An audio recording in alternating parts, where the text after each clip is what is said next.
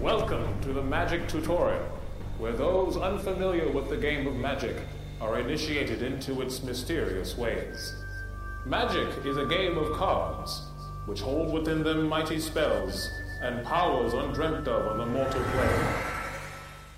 Hei ja tervetuloa Takapölkky-podcastin pariin. Tuohon hieman vanhempiin MTG-kortteihin, ei, ei, vähän vanhempiin videopeleihin erikoistuneeseen podcastiin, jossa ollaan kyllä MTGstäkin jonkin verran matkan varrella puhuttu. Jakso on järjestysnumeroltaan 123, eli 123, ja julkaisupäivämäärä tälle on 12. päivä lokakuuta 2021.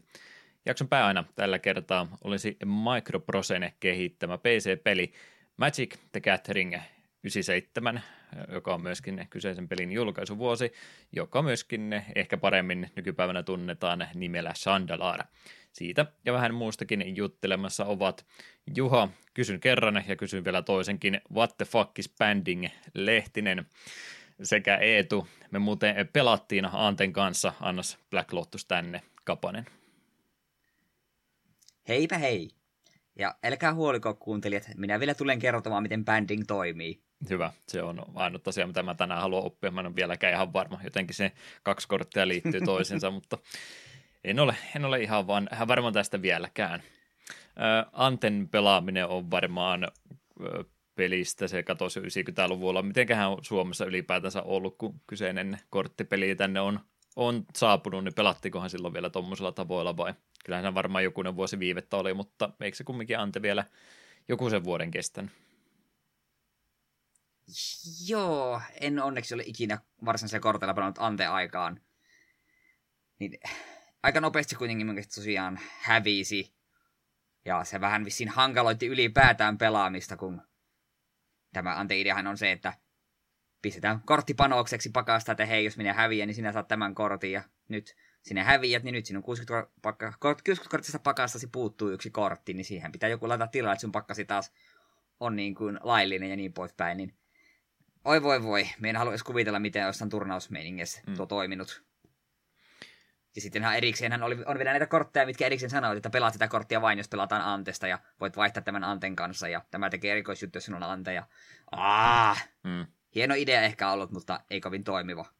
Mistähän se on oikein lähtenyt, tai minkä takia se oli pelissä aikaisemmin, että mitenkä muut korttipelit tuohon aikaan, niin minkä takia tuommoinen ylipäätänsä on laitettu? Onko sä yhtään perehtynyt MTG-alkuaikojen historia, että minkä takia tämmöistä uhkapeli-ominaisuutta siihen ylipäätänsä haluaisi Mr. Karvinen Garfieldi sinne laittaa?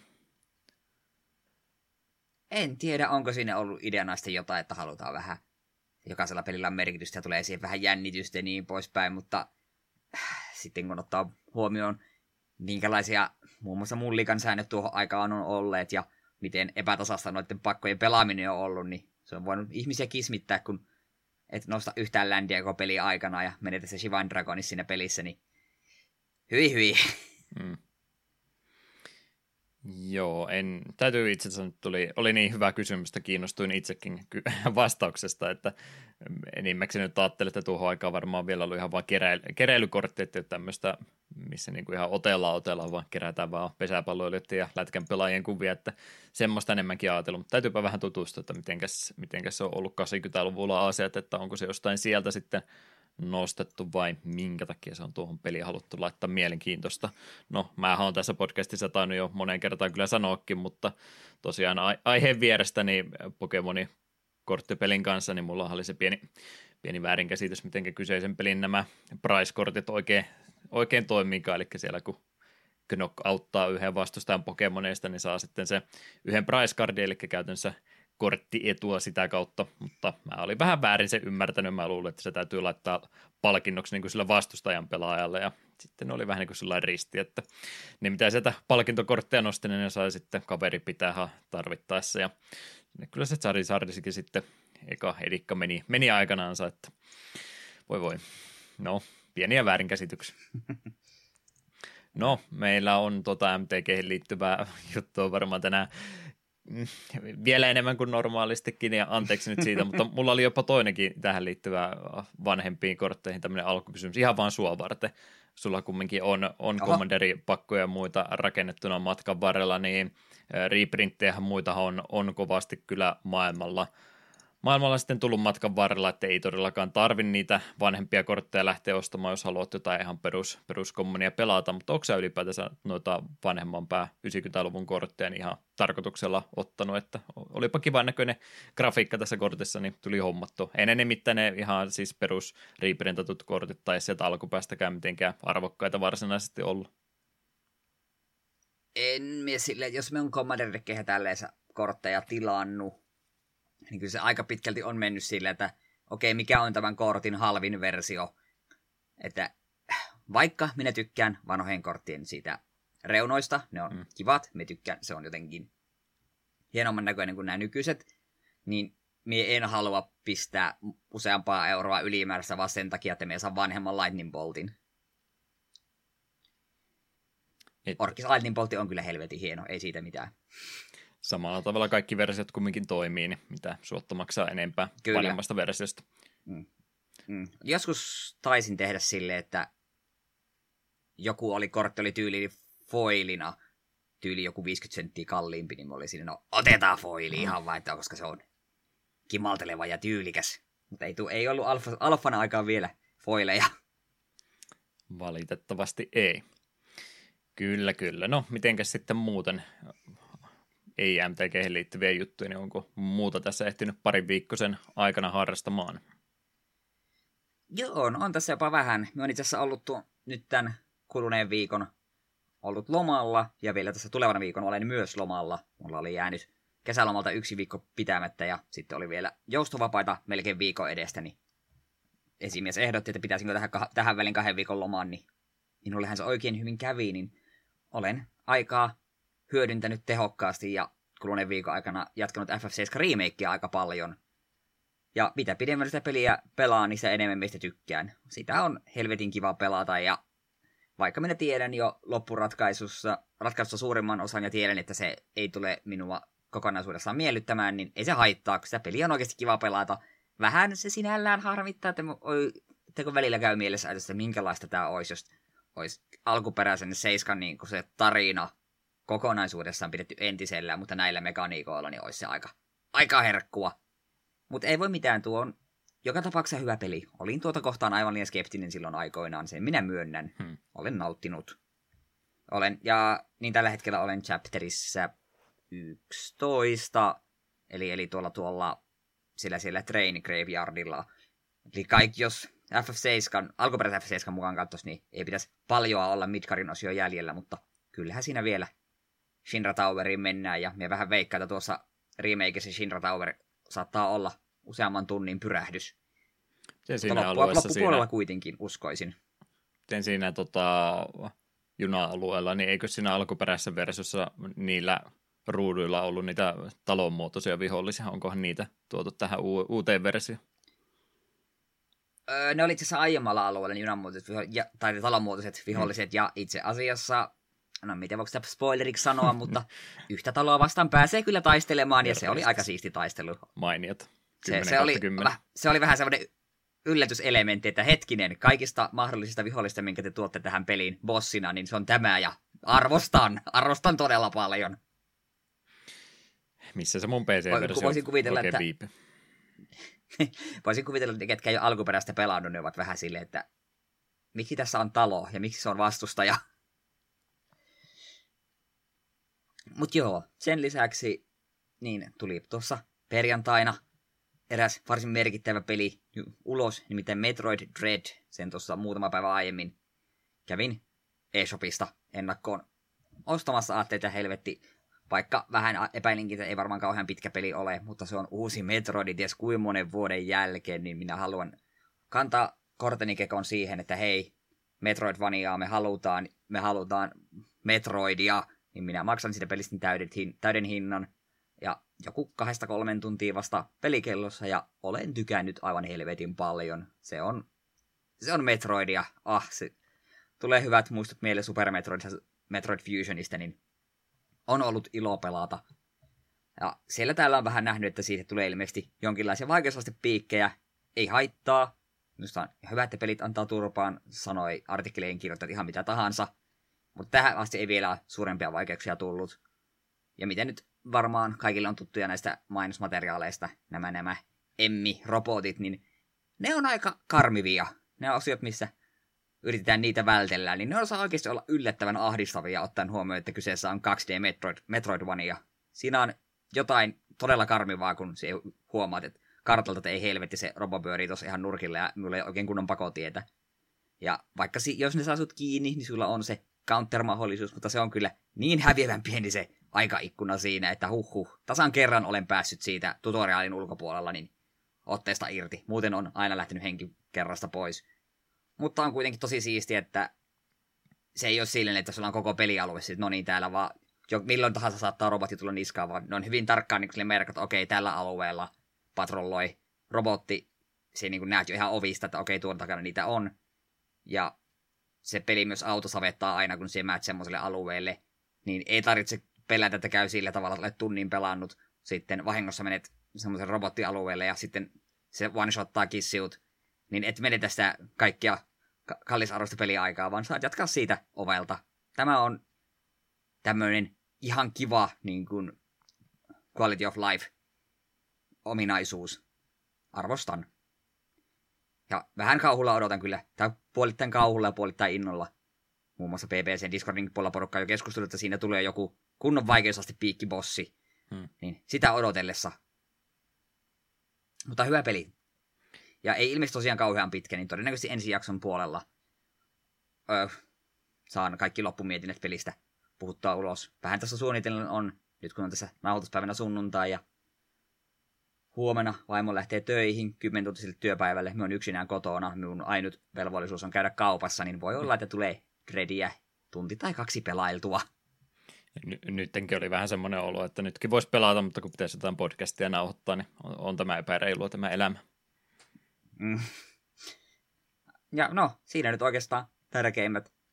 Öö, no sen voisi vielä mainita, että jos kuulostan vähän väsyneeltä, niin viime, tai eilen oli työkaverin, työkavereiden kanssa pokeri-ilta, ja kyllä siellä meni sinne aamu kolmeen niin, ja alle kuusi tuntia taisi tulla nukuttua, niin vähän on väsynyt olo. Ei onneksi krapulaa sentään, ei tullut niin paljon juotua, mutta ei, en, en pysty käsittämään nuoria ihmisiä, ketkä jaksavat useampana iltana peräkkäin aamuyöhön hilloa ja vetää pään täyteen viinaa ja silti olla niin kuin jollain tavalla työ, työkykyisiä. Mie, oh, ei, ei pysty.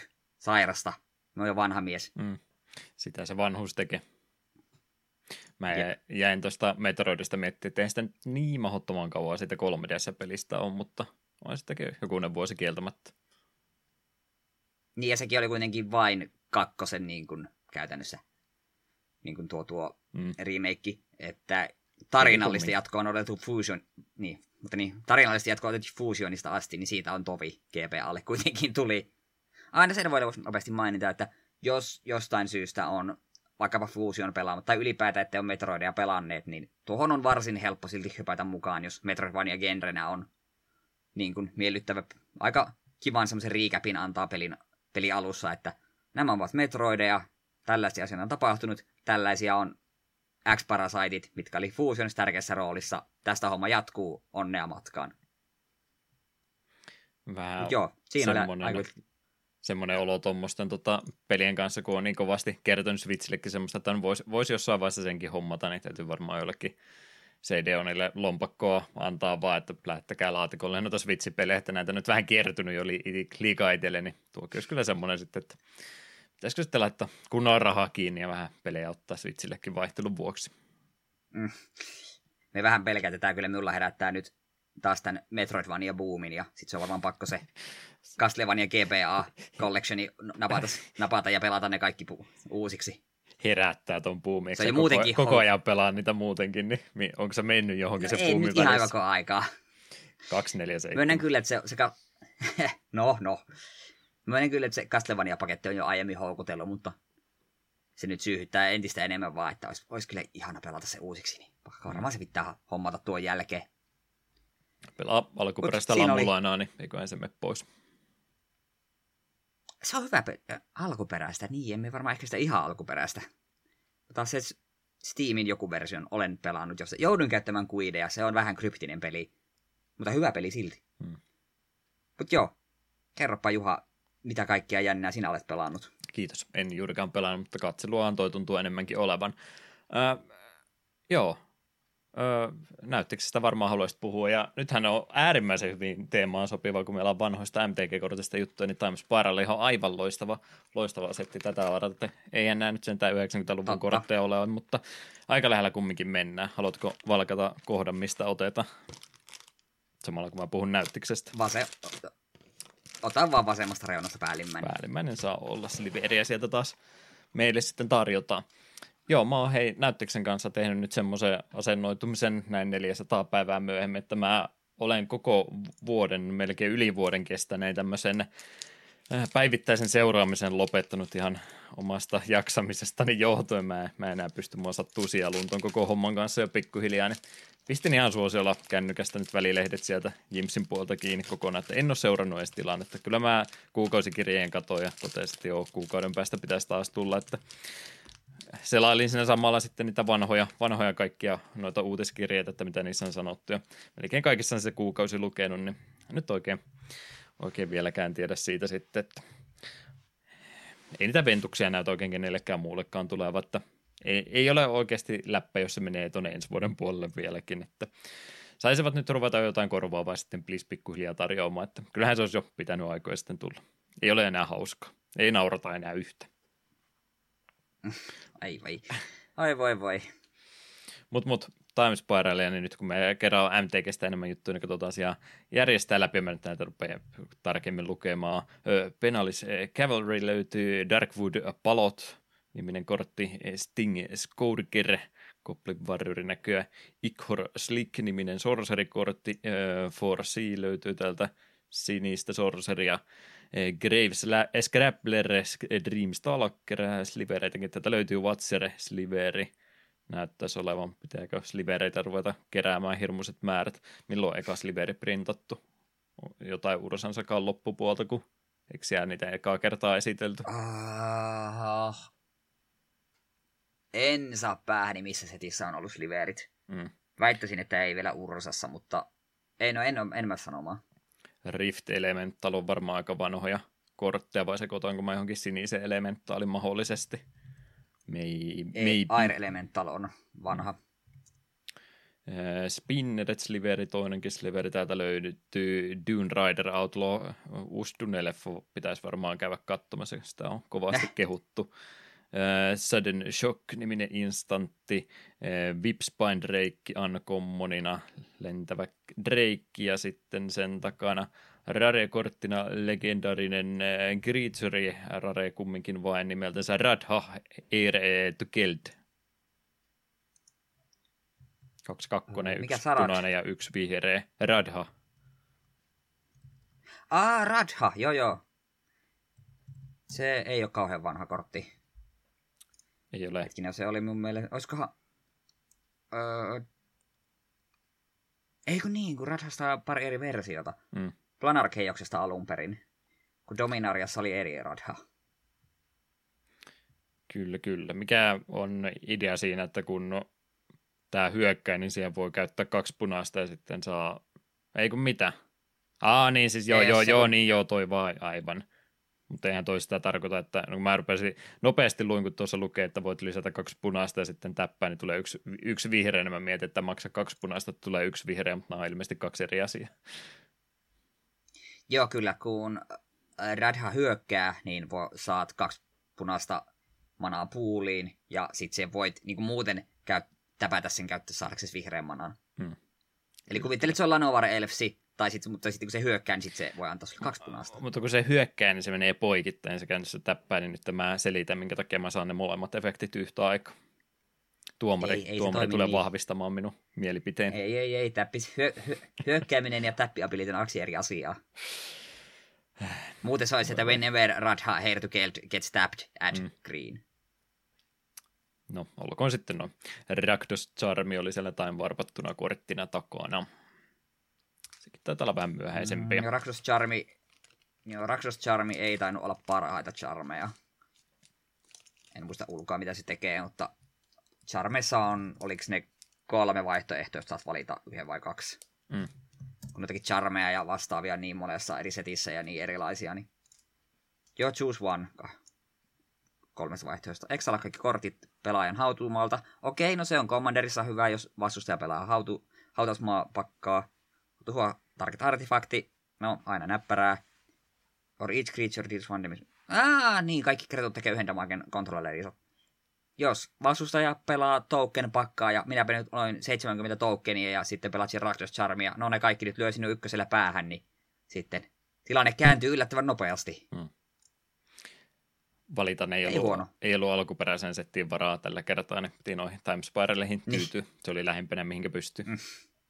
Nämä on siis kaikki nämä availut ja muut, mitä ollaan MTGstä puhuttu, niin se on ollut vaan valmistautumista tätä Sandalari-jaksoa varten, että nyt pistetään kaikki opittu Nimenomaan. hyötykäyttöön.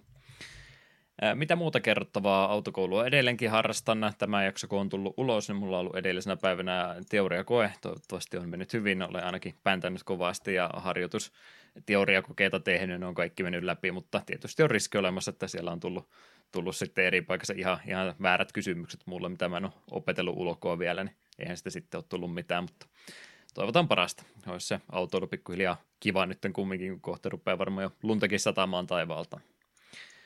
Mutta pelaamispuolta ilmainen pelitapahtuma oli tuossa noin, tai pelijulokaisu siis kyseessä jatko-osa kaikkien eh, rakastamalle pelille, eli Delta Rune sai part 2 tuossa, taisi olla about samoihin aikoihin, kun edellinen jakso tuli, mutta tiesin, että mä en sitä ehdi kerralla pelaamaan loppuun ennen sen jakson nauhoitusta, niin jätin sitten tätä tätä keissiä varten koko homman pelaamisen. Ää, Eet oli Undertalea pelannut, mutta ollut Deltaruneen vielä ykkösparttia. En ole Undertaleäkään, Undertaleäkään en ole vieläkään saanut aikaiseksi. Se on okay. ollut listalla ties kuinka kauan, mutta ei ole saanut aikaiseksi. Kyllä, kyllä. Siinäkin tapauksessa ei nyt hirveitä tarinallisia spoilereita siis ruveta heittää. Mä en tiedä, oliko se siis ajatus, että se piti olla se part ykkönen ainoastaan, se ilmanen maistiaine, ja sitten siitä eteenpäin olisi ruvennut Toby Fox vähän velottamaankin näistä julkaisuista, mutta ilmaiseksi se tuli nyttenkin, että en tiedä mikä hänellä se lopullinen suunnitelma on, oliko nyt vielä toinen poikkeus ja sitten kolmosesta eteenpäin vai mitä tekee vai ehkäpä koko pakettia vasta rupeaa myymään. Oli miten oli, niin iloinen yllätys kumminkin, kun tuommoista odotettua peliä tai pelin osaa kumminkin ihan ilmaisjakeluun hän nyt sitten laittoi. Semmoinen neljä, viisi tuntia taas semmoinen pieni pieni kakun siivu jälleen kerran oli tuota Deltarunen tarinaa nyt sitten eteenpäin. Siinä mielessä toki eri nyt kuin mitä Undertale ja Deltarune ykköspartin välillä oli, niin oli kumminkin kaksi, kaksi eri peliä, vaikka samoja hahmoja muuta esiintyykin, mutta kumminkin ihan omia juttujensa piti olla, niin nyt oli sitten nimestäkin päätellen ihan suoraa tarinallista jatkoa ekalle pelille. Käytännössä yhden päivän tapahtumia on ollut, että siellä on nyt ekasta päivästä toiseen päivän part kakkosen kohdalla siirretty sama ää, tota, kolmikko seikkailee kakkososassakin, mutta muita sitten niin sivuhahmoja nostetaan vähän tärkeämpään roolin tässä kakkospartin kohdalla. Muuten pelimekaniikat ja muut oikeastaan suht samanmoisena pysynyt ja se on varmaan se, mitä ehkä eniten olisi ottanut. Mä en tiedä, oliko se edes ajatuskaan, mutta se, mistä mä muuten parhaiten Undertale ja tämä ykköspartti ei mieleen, että joku semmoinen kiva gameplay-kimmikki, mikä kantaa sitten koko hommaa eteenpäin. Undertaleissa nyt tietysti se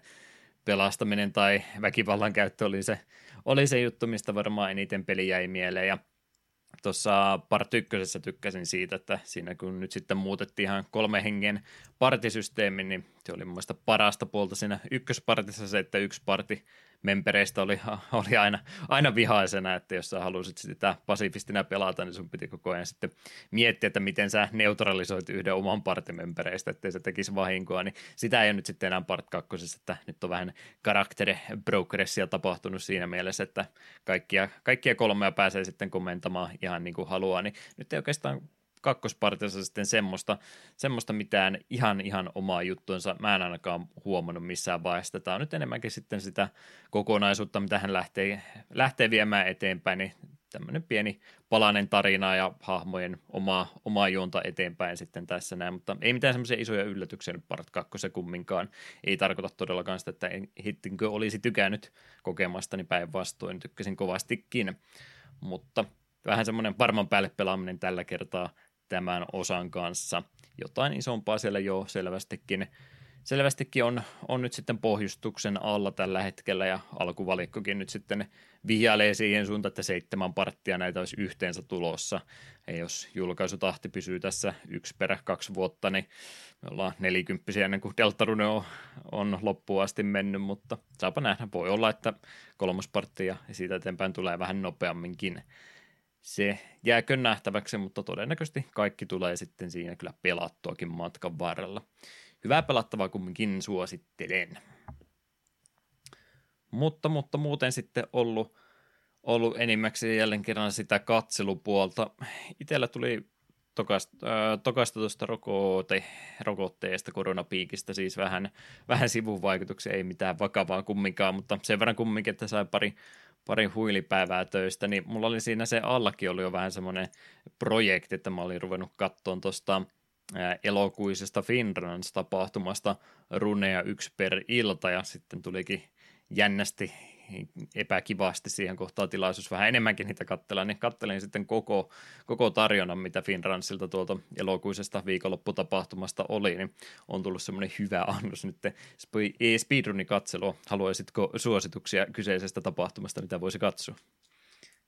Olen no kirjoittanut no ne nimittäin ylös, niin pakko ne on kuunnella. Minä, minähän tässä olen lomalla tosiaan tosiaan arvan viikon vielä, niin mikä siinä mm. pelaillessa ja runeja katsellessa nämä on melkeinpä kaiken voisi pohjustaa. Tämä ei ole välttämättä hyvä rani, mutta joko, joko itse pelaaja tai pelivalinta oli semmoinen, että teki, teki mieluista katsottavaa kumminkin. Lumoluuri pelasi Tetris-efektiä jälleen kerran siitä väittely, että onko Tetriksen pelaaminen speedrunaamista vai ei, niin voi herättää monia eri mielipiteitä, mutta hieno versio Tetriksestä ja Lumoluuri siinä hyvin sitten vastaili kysymyksiä muutenkin kertoi Tetriksen tämmöisestä korkeamman tason pelaamisesta, niin se oli siinä mielessä viihdyttävää kuunneltavaa sekä katsottavaa yhtä aikaa, niin tykkäsin sitä sen takia. Voddovein eh, My Summer Car runi, mä en, mä en oikein tiedä, siinä oli oikeastaan tunti muttereiden ja kaiken muun kiristelyä, että mä en tiedä mikä on meritit itse, itse kyseisen kategorian runaamisessa. Runi oli siis kategorialta, että pitäisi ajaa auto ensimmäisen risteyksen asti ehjänä, niin puolitoista tuntia tai reilu tunti sen katsomista, että saadaan auto, auto siihen kuntoon, että se liikkuu johonkin, niin en ehkä sano, että tämä oli sitä korkea-oktanisinta speedrunaamista, mitä on ikinä tapahtunut, mutta hyvää pänteriä kumminkin kommentoijien kesken ja muuta, niin oli, oli hauska katsoa siitä huolimatta, että mitenkäs hyvin se kokoaminen sen sitten onnistuikaan.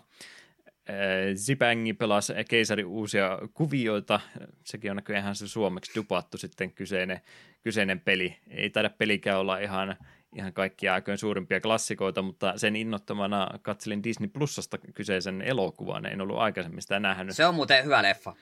Pirun hauska, tykkään sitä edelleen. No joo, kyllä mä se ihan mielellään kattelin. Siitä kyllä puuttuu semmoinen tietynlainen Disney tota, muotti kokonaan, että se ei ole ihan samanlainen kuin kaikki muut eh, prinsessa Disney-leffat, mitä mu- muuta siinä kovasti sitä ennen tuli tämmöistä, että se kyllä eroaa joukosta selvästikin, että sitten semmoinen hmm. iso, iso suuri pahis puuttuu ja tämmöistä, että no joo, siinä on, mutta ei nyt kumminkaan, että se on melkein komedialeffa sataprosenttisesti sitten. Mm, just sen takia mä tykkään, kun se on, jos Disney tekisi niin kuin ihan tuommoisen ihme kaksi kaverusta komedialeffan, jotka aloittavat vihollisena, mutta pakon edessä ystävystyvät, niin se toimii semmoisen tosi hyvin. Ja minusta sen, sen leffan vitsit vaan toimivat. Ja oikeastaan koko niin kuin, päähamokaarti on siinä hauskaa porukkaa. Isma on helvetin hauska Disney-pahis ja hänen avustajansa Gronk on vaan sympaattinen. Mm. Mä tein vielä sen peliliikkeen, että mä kattelin englanniksi elokuvan, koska mä haluaisin kaikki meemit pongata siitä. Ne. Koska niitä on kovasti. Toimi se suomeksi älyttömän hyvin. Uskon kyllä, mutta halusin silti englanniksi kuulla kaikki tutut lausahdukset. Joo, kaikkein eniten informatiivisin runi oli varmaan Enkiltä pelistä nimeltä Star Control 2 The Urguan Masters. Sanooko peli yhtään mitään? Ei sano o- yhtään mitään. Oletankin, joo, nämä on niitä pelejä, mitä kun GameStone Quickissa kattelet soittolistaa, että mitä kaikki siellä on pelattu, niin nämä on niitä pelejä, mitä varmaan kaikkein vähiten ollaan katsottu koska vähemmän tunnettuja pelejä varmastikin monille, monille on ollut, mutta itse siis kiinnostuin pelistä tosi kovasti tuon runin, runin pohjalta, että tuommoinen tuommoinen tota, R, ei no RTS-peli, mikään strategiapeli, ehkäpä vähän sekoitustoimintaa ja muuta. Tosiaan ykkös Star Controlin jälkeen ilmeisesti tilanne mennyt siihen, että maa on miehitetty ja, ja oikeastaan orjuutettu koko ihmiskunta, mutta sitten sinä olet vielä yksi, yksi viimeinen alus sinun hallinnassa ja sä pystyt sitten eh, liittoja tekemään muiden, muiden ulkoavaruuden asukkien kanssa tätä kansaa vastaan ja sitä muuta sitten maan vapauttaa, niin se oli ihan mielenkiintoinen runi, vaikka vanha, vanha-aikainen peli olikin kyseessä ja grafiikka on nyt toki oli mitä oli, mutta konseptista tykkäsin kovasti, että mennään galaksia, lennellään ees takaisin ja yritetään rekrytoida sitten tämmöistä vastarintaliikettä. Ja vähän semmoista ylhäältä päin kuvattua toimintaa, että toimintakohtauksiakin pelissä oli, oli yllättävän mielenkiintoinen peli, tykkäsin tykkäsin tästä paketista, minkä siellä Runi onnistui heittämään siitä. Ja sitten jos itsensä vihaa tai on sitä aikaa vähän liikaa, niin Crash Team Racingia ja siitä tehtyä remakea Nitro Fueledia speedrunattiin rinnakkain yhtä aikaa sataprosenttisessa kategoriassa. Ja onhan se nyt tietysti kertoo varmaan jotain tuon remakein latausajoista, kun siinä about parin tunnin jälkeen alkuperäisen pelin runoja lähtee jo nukkumaan ja toiset sitten vielä kaksi ja puoli tuntia jatkaa sen jälkeen ja valtaosa, valtaosa osa runista on sitä latausaikaa sitten siinä välissä, että ehkä se olisi vähän paremminkin voitu tehdä, vaikka se muuten ihan hyvä, hyvä tota remake onkin tämä Night mutta pientä optimointia olisi voinut ehkä vielä harrastaa sen kanssa. Joo, siinä lataustavat oli aika pitkiä kyllä. Muistan kyllä, kun se tuli pelailtua aika paljonkin silloin julkaisuaikoina. Mm. Mutta, mutta jos haluaa semmoisilta aikuisilta ihmisiltä väsynyttä läppää, mitä tulee aamu kolmelta, niin sitä tästä runista löytyy sitten kovastikin. Parasta mahdollista viihettä siis. Mutta mut, vähän kyllä on tuommoisia, no niitä speedrunin dokkareita tullut katsottua ja nyt ei hirveästi suomenkielistä speedrunaamista, että pitäisiköhän 2022 tehdä vihdoin itsekin comeback, että voisi jotain peliä speedrunata taas pitkästä aikaa. Mm. Miten olisi tota ajatus, että mä rupean Kingdom Hearts 1 harjoittelemaan ja sitten mennään Finrunsin pelaamaan se ja sä tulet kommentaattoriksi mulle siihen. Onko se Oi, meidän, kuulostaa hyvältä. Se olisi meidän niin kuin elämän tavoite, että me onnistutaan tuommoinen tekemään. Kyllä. Chain of Memory sen sieltä pois, se on ehtona. Siihen se idea loppukin sitten. Niin, unohda kaikki, mitä me sanoin äsken. Ei, ei tehäkään. Jotain muuta. Joo, piti ne Pastoroni runit Megamani 4, 5 tai 6 tehdä, niin täytyy nekin, nekin lupaukset jossain vaiheessa vielä pitää. Kyllä, kyllä. Muuta katselu vielä nopsaan mainittakoon, että kovaa lippu tuloa tahkonut James Bondikin uusin ja Daniel Craigin viimeinen tuli käytyä paikan päällä katsomassa ja olen tykännyt noista uudemmista Bondeista. En tiedä, onko se epäsuosittu mielipide, kun mä sanoin, että ne vanhat Bondit ei ole oikeasti hyviä elokuvia ikinä ollutkaan. On ne paikoitelle viihdyttäviä ollut ja karismaattisia näyttelyitä, joo, mutta ihan noin elokuvina mä en ole niistä koskaan, koskaan juurikaan välittänyt ennen Casino Royalea sitten, että hy- hyvä ja vahva lopetus siihen loppuun vielä tuli, niin tykkäsin kyllä tästä viimeisemmästäkin, vaikka melkein kolme tuntinen leffa oli, mutta jaksoi, jaksoi innolla sen loppuun asti katsella voitte minun puolestani nyt vähän taukoa pitää ja mietitään sitten, että kuka seuraavaksi häntä näyttelee, mutta kovan, kovan suorituksen veti Greg tässä 15 vuoden aikana, niin, niin hattua nostetaan sinne suuntaan. Ei tule Bondeista no. kumminkaan välit. Kuuraketin olen joskus katsonut televisiosta, yhtään muuta Bondia en ole kokonaan katsonut. Eikö Ei varmasti huonoja. Mm meillä on vähän viivettä, niin puhutaan vähän päällekkäin jo, mutta eikö, eikö me saatu sua Skyfallia pakotettua katsomaan? Mulla oli joku muistikuva, että sä olit Skyfallia katsomassa Savonlinnassa.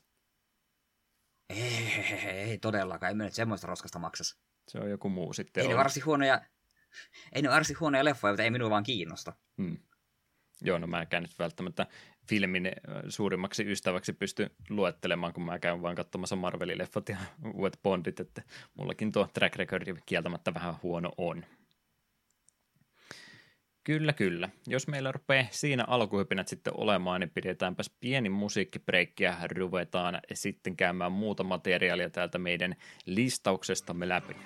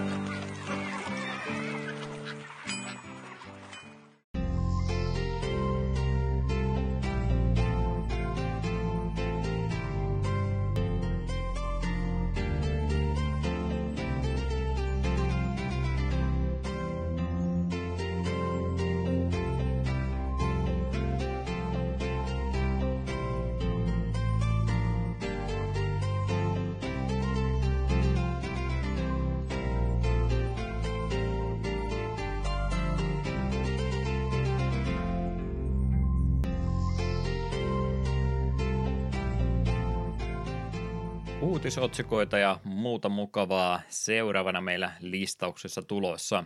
Mikä olisi vakiosegmentti tähän alkuvaiheelle? Tänä päivänä pelihistoriassa, eli mitä tapahtui ainakin kymmenen vuotta sitten. Vautsi täällä jo kolmea tai neljä sivua näitä juttuja tällä kertaa, niin ei tarvi Corridors of ei taimia luupata jälleen kerran ympäri. Mä varmaan jossain kohtaa, kun me joku pieni pieni tota, uudelleen paketointi meidän koko podcastille jossain kohtaa juhlavuoden kunniaksi vaikka tehdään, niin täytyy varmaan joku maksimilimitti laittaa, että montako peliä, peliä voi saa mainita ja sitten täytyy jatkaa jo eteenpäin. Nämä tuntuu vähän venyvä ja mä en tiedä palveleeko tämä hirveästi ketään, kun jakso, jaksosta neljäsosa on tätä segmenttiä. Mutta tällä kertaa onneksi oli vähän vähemmän, niin oli helppo, helppo vielä jostain pitää kiinni, vaikka mä koko ajan venytänkin mm, tätä näin, kun en suostu sanomaan, että mitä täällä on me veikkaan, että sillä hetkellä, kun me poistetaan tämä segmentti, niin tulee hirveän vihasta palautetta ihmisiä, me ikinä kuultukaan, että miksi mm. poistit sen, se oli paras osuus ikinä. Niin, voisitteko laittaa timestampin siihen pelkästään, niin ei tarvitse mitään muuta kuunnella. Mm.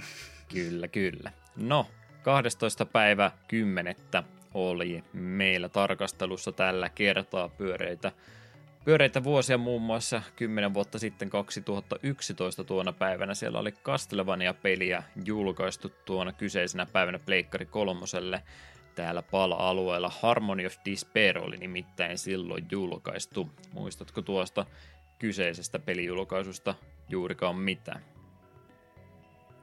Äh, Harmony of Despair ei sano minulle mitään, että en muista mikä tämä näistä on. Tämä oli niitä tota, tota myöhempää pelijulkaisua, mikä oli jo siis Xboxillekin tullut, tullut jo about vuotta aikaisemmin, ja meillä on ehkäpä ollutkin jossain jaksossa. Se aikaisemmin, tämä oli se, missä oli sitä monin, peli, monin pelipuolta ja muuta, tässä oli oikeastaan sitä Symphony of the Nightin grafiikkatyylillä tehtyä, pystyy zoomaamaan kovastikin taaksepäin, että huomattavasti isommalla resoluutiolla ja pientä semmoista rokuelakki-elementtejäkin, että mitenkä huoneet sitten siellä on arvottu ja muuta, niin tämä oli vähän semmoinen kokemus. Ihan mielestäni hyvä konsepti kyllä, ja taisi vähän aliarvostetuksikin Castlevania julkaisuksi jäädä. Mm. Harvemmin siitä tuntuu ihmiset enää juttelevaa, mutta pitäisi olla vielä ostettavissa kumminkin, niin peliä kyllä pääsee vielä kokemaan.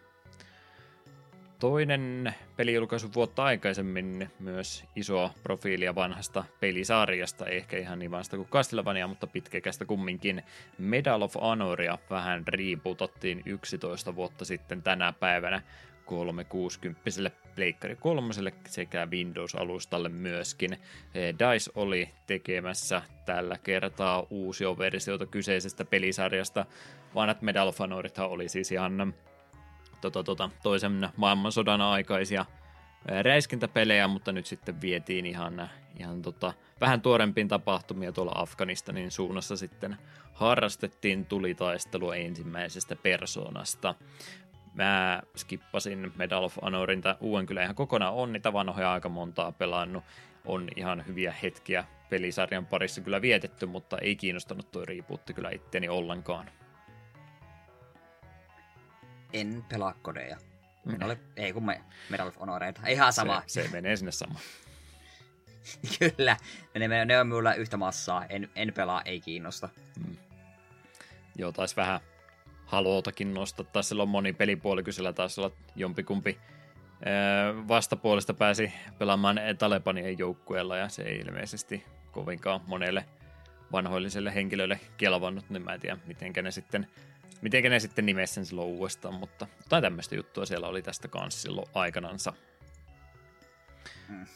No, osaatko siitä vuotta vanhemmasta pelistä 2009 vuonna tänä päivänä julkaistusta Pokemon Mystery Dungeon-sarjasta sanoa enempää? Siellä on nimittäin Explorers of Sky-osa julkaistu Nintendo DSlle tänä päivänä, ja Sunsoft oli kehittämässä tätä tämmöistä luolasto seikkailupelisarjaa.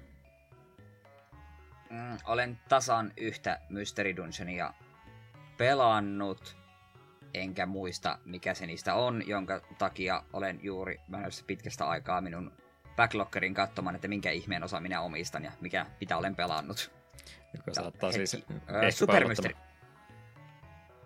Ei ole Super Mystery Dungeon 3DS, mutta löytyy ja olen näköjään jättänyt sen kesken 20 tunnin kohdalla. Muistan, että yksinkertaisesti vain kyllästyin. Mutta jo, en oo noita muita Mystery Dungeonita pelannut, ja en mä tiedä. Oli ne aiemmin mulla oli joku pieni mielenkiinto, mutta en ikinä saanut aikaiseksi. Ja tuon Superin kohdalla sitten kun lopulta hommasin ja pelasin, niin ei vaan itteeni iskenyt tarpeeksi hyvin. On, noille, on ne jollekin vissiin ihan yleisöä, koska niitä on aika helvetin paljon. Pelkästään näitä Pokemon-versiota sitten, kun laitetaan kaikki Mystery Dungeonin pelit yhteen, niin onko yksi ihmiselämä tarpeeksi niiden kaikkien pelaamisen? Mm. Tuo taitaa olla tota... Tota, tota, tota. Tähän piti tuosta edes ylipäätään sanoa. Jotain Mystery Dungeonin se liittyy. No, kumminkin ei tee pelikonsepti. Konsepti on kyllä semmonen, että niistä hyvin niitä pelitunteja sitten kertyykin, kun rupeaa tuommoisia aikaa opottamaan, mutta se nyt välttämättä tänä päivänä tai ainakaan tämä ikäiselle minulle enää ole semmoinen hyve, että se peli kestää mahdottoman kauan, että ehkä vähän tiivimpää kokonaisuutta tuommoisestakin mieluummin haluaisin nähdä. No, yhden vuoden hyppäsin tuosta yli ja menin aina 2007 vuoteen asti. Sinä päivänä oli nimittäin julkaistu BGR 4, eli Project Gotham Racing 4, jossa ei Batman mielestäni esiinny, vaan sana Gotham tästä vaan muuten löytyy. 360 kumminkin tuota kyseistä pelisarjaa, joka on, onkohan se kuollut jo kuopattu. Mä en ole kyllä Forzan jälkeen enää kun ne tuli suosioon, niin hirveästi kuullut tästä, tästä pelisarjasta ollenkaan, niin oletan ainakin, että tämä on, on jo mennyt sarja. Bizarre Creations oli kumminkin tätä sarjaa nelososaakin kehittänyt.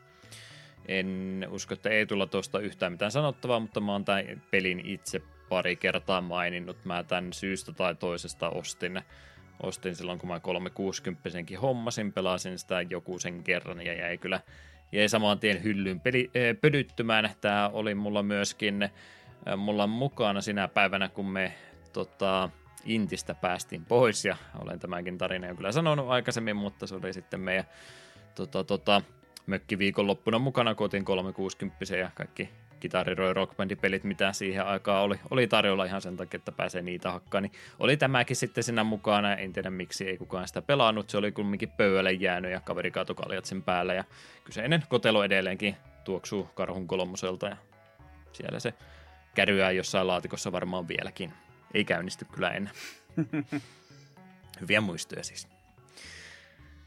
Vuosi siitä taaksepäin 2006 ja 12. päivä 10. Eli 15 vuotta sitten Final Fantasy-pelisarjaa oli vähän remasteröity sinäkin päivänä, toki vähän eri tavalla kuin nykyänsä, mutta sarjan viides osa oli julkaistu Game Boy Advancelle tänä päivänä Japanin suunnalla sama peruspeli siihen on toki sisällytetty eh, Game Boy Advance ruudulle vaan sovitettuna, mutta vähän uuttakin sisältöä, neljä uutta klassia siihen oli tuotu, yksi uusi isompi luola ja muutenkin tämmöistä paranneltua grafiikkaa ja muuta tähän osaan julkaistiin. Voi voi, kun sitäkin joskus malttaisi kokeilla ihan aikuisten oikeasti. Vitoinen on hyvä FF, ei sen tarina ollut mitään kovin erityistä, mutta siinä on jobisysteemi, mikä on minulle aina herkkua tykkään kyllä. En ole tuota GPA-versiota ikinä pelannut, niin en osaa ottaa kantaa niihin neljään uuteen klassiin. Hmm. Tuo on kumminkin äh, nytten tuo, tuo, tuo, tuo, tuo herrejästäs, mikä, mikä peli se oli, mikä nyt Switchille tuli ensin tämä 2D, 3D peli, 2D isolla spriteilla muuta, siinä oli ammatteja kanssa kovastikin. Ja Brave siis Brave Default vai? No niissäkin joo, mutta joo, että niissäkin oli, oli näitä klasseja ja muuta enemmänkin, niin mitä veikkaat, jos Final Fantasy palaisi tuommoisen systeemin takaisin, niin mikä mahtaisi reaktio olla? Äh, no itehän olisi ihan iloinen, mutta samaan aikaan me veikkaat, että aika monen reaktio olisi vaan silleen, että miksi tämä ei ole vaan Bravely Default 3. Mm. Koska Bravely Default on käytännössä tullut ja ottanut niin kuin sille, että hei, me tehdään perinteisiä Final Fantasy ja vielä jobisysteemillä, niin emme pahaksi se pisteessä, se olisi vaan musta outoa. Niin. Joo, mä käyn varsinaisesti meinannut sillä kokonaan, että tuommoiseen ihan sama, samantyyppisen systeemin menisi, mutta lähinnä se, että tuommoinen sopisysteemi tuotaisi modernimpaa Final Fantasy, että ajattelet niin. 15 sopisysteemillä, että tulisiko siitä yhtään mitään vai onko se semmoinen, semmoinen projekti, jotta sitä saada ikinä tehtyäkään. Onko se liian laaja konsepti? No, no se voisi periaatteessa toimia, koska kyllähän FF10 oli jobit käytännössä. Ja sehän toimii ihan hyvin. Mm.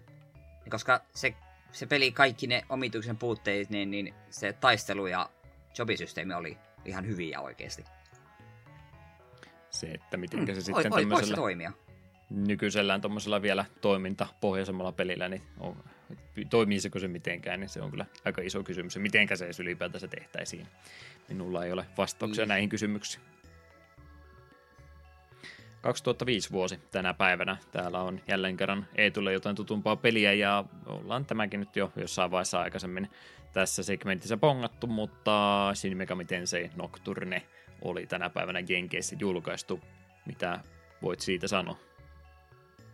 Helvetin hyvä peli ja en ole vielä sitä HD-versiota ostanut.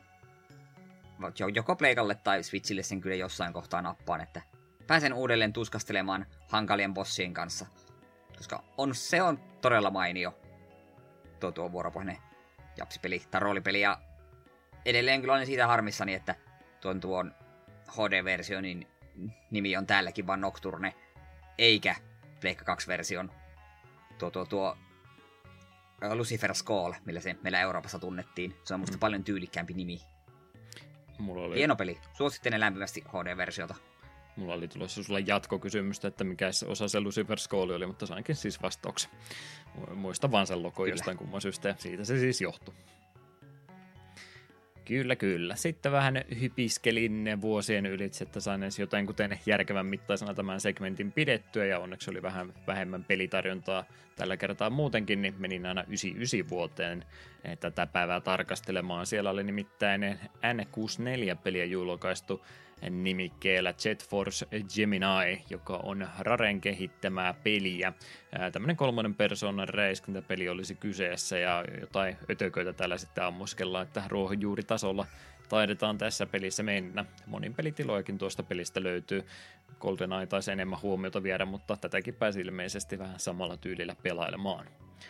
Olen kyllä nimen monesta eri paikkaa nähnyt matkan varrella, mutta pelikuva olen äärimmäisen vähän nähnyt ja en ole tosiaan mitenkään pelannut.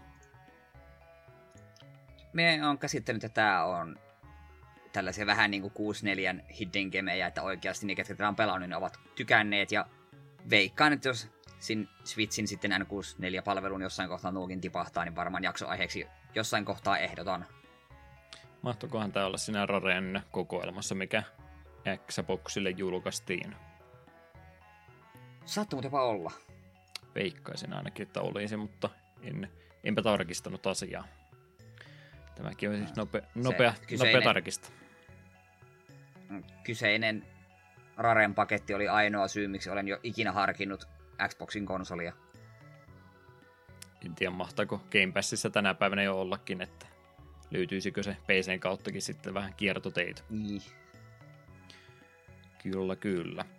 No, 98 vuonna meidän suursuosikki hahmoa jälleen kerran hyödynnettiin hyvällä tavalla. Siellä oli nimittäin Duke Nukemia julkaistu Time to Kill-pelin muodossa. Pleikkari 1 versio julkaistiin tänä päivänä täällä tota, Yhdysvaltojen suunnassa, täällä Yhdysvalloissa, aivan juurikin näin. Enspace oli tässä kehittäjänä ja tämmöistä tämmöistä meininkiä olisi tarjolla, että Duke on vähän isiä ottanut tuossa Duke Nukemi 3D jälkeen, mutta kyllä ne ulkoavaruuden bossit rupeaa siellä taas riahumaan.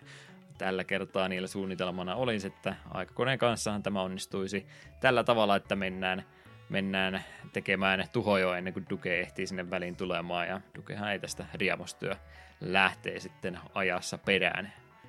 Ja räiskintää varmaan tapahtuu kovastikin en ole mitään hyvää kyllä näistä, no voiko tätä spin-off-peliksikään laskea, mutta ei ymmärtääkseni mitenkään arvostelumenestyksiä ollut nämä konsoliduket. En muista ikinä edes kuulleen, että tämmöinen ollut olemassa. Taitaa nyt tulla virallisen Pleikkari lehen sivuilla joskus vastaan, mutta ei, ei tainnut kehuja sielläkään kerryttää vitosen vai kutosen, kun se sai. Kyllä, kyllä. No, yksi vaihtoehto Dukea sekin on pelata kirsikkana kakun päällä tällä kertaa minä jätin ehdottomasti tärkeimmän pelijulkaisun tällä, tältä kertaa viimeiseksi. Ja kyseessä olisi 95 vuonna tänä päivänä 12. päivä lokakuuta Japanissa Pleikkari 1 peli julkaisu, aivan mammuttimainen semmoinen. Toki mekin Memorial Forever With You-peli, josta en niin kauan sitten kehuin Action Buttoni, eli Tim Rogersin mahtavaa kuuden tunnin mittaista arvosteluvideota kyseisestä pelistä, jos, jos jotain, jotain täytyy YouTubesta, yksi video, jos saat vain yhden videon YouTubesta enää koskaan katsoa, niin se on pakko olla, olla toki mekin Memorialin arvostelu. On nimittäin semmoinen Konamin kehittämä deittisimulaattori, että oksat pois. Eikö sä vieläkään katsonut sitä videota? Mikä sua vaiva? Ei, en, en, en ole vielä kerennyt. Ehkä me jossain kohtaa. Nyt, aivan, eli nyt kun sulla oli sitä aikaa, niin nyt mä pakotin sut tekemään näin. Sulla ei ole enää vaihtoehtoja, sun on pakko totella mua. Hieno peli kumminkin ja erittäin vaikutusvaltainen semmoinen, missä on minun Funnykans-projekti niin, että pääsen sitä englanniksi pelaamaan. Taitaa olla jotain myöhempiä remakeja ja tämmöisiä siitä olemassa, tai ainakin jatko mistä ehkä enkkuversiota löytyisi, mutta kun se täytyy olla tämä melkein alkuperäinen. Pleikkari 1 ei ollut edes alkuperäinen, mutta tykätyin versio kumminkin. No, ette nyt ihan liikaa innostu, niin jutellaanpas muusta retromasta uutisoinnista, mitä viime aikana olisi tapahtunut. Mitäs täältä listalta löytyisi? Joo, ensimmäisenä vähän Hamster Archivesia, Hamsterin Arcade Archivesia jälleen. Valikoima kasvaa jälleen. Sinne tulee nyt Taiton kehittämä beat'em Typhoon Gal Onna Shanshiro vuodelta 85. Pelissä kamppailujen taiteja Juki haastaa kilpailevien dojen oppilaita mittelöihin. Ei sano pelin nimi yhtään mitään. Eipä joo, mutta hyvä, että joku näitäkin jaksaa muistaa. Aina sieltä joku löytyy, joka tämmöisenkin muistaa. Ja eipä näitä muuten julkaistaisi, jos ei hamster näitä hoitaisi.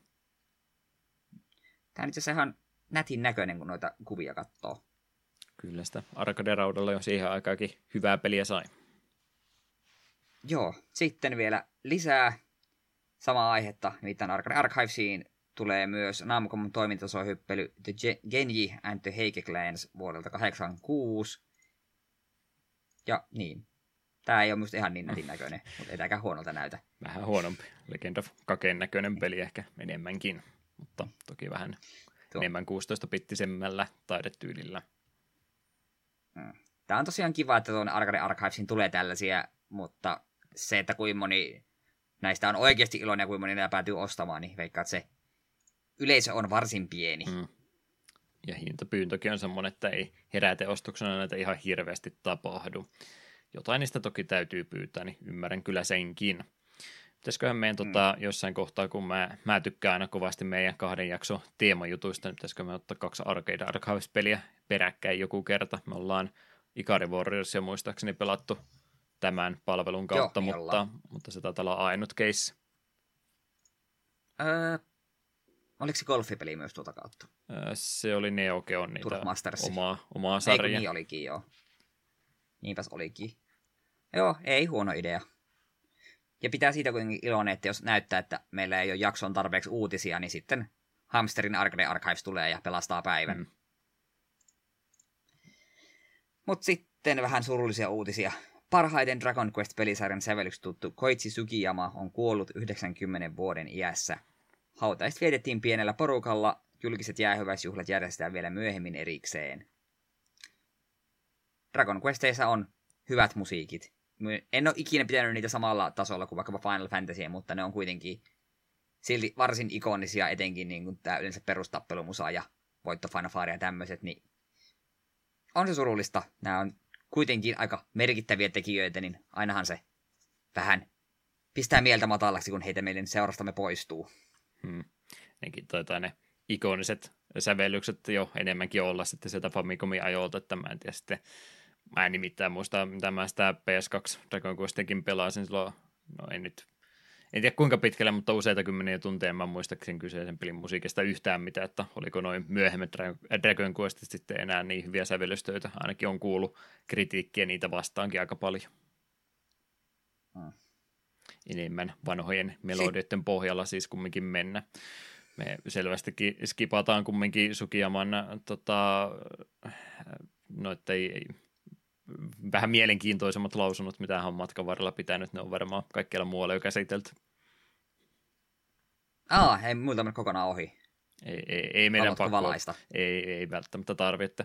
Ehkä jotain sotarikoksia on saatettu kiistää, että me ei japanilaiset ole ikinä mitään pahaa matkan varrella tehnyt. Ja ehkä vähän jotkut, Aivan. jotkut pienemmät yhteisöt ja niiden edustajat saattaa olla vähän huonompia ihmisiä. Jotain muuta tämmöistä on saattanut suusta matkan varrella päästä. Aa, aivan. Okei, okay. no ei sitten, hyvä, että kuoli. niin. Aivan. Vähän tämmöinen täyskäännös tähän väliin. Mm. Mutta joo, ja äkkiä eteenpäin. Pleikkari kolmosen ja PS Vitan peliostomahdollisuudet hankaloituvat 27.10. alkaen, kun laitteilla ei pääse enää suoraan ostamaan sisältöä kyseisille laitteille. Pelejä voi kuitenkin jatkossa yhä ostaa PS Store lompakosta löytyvää rahaa vastaan. Mm, niin.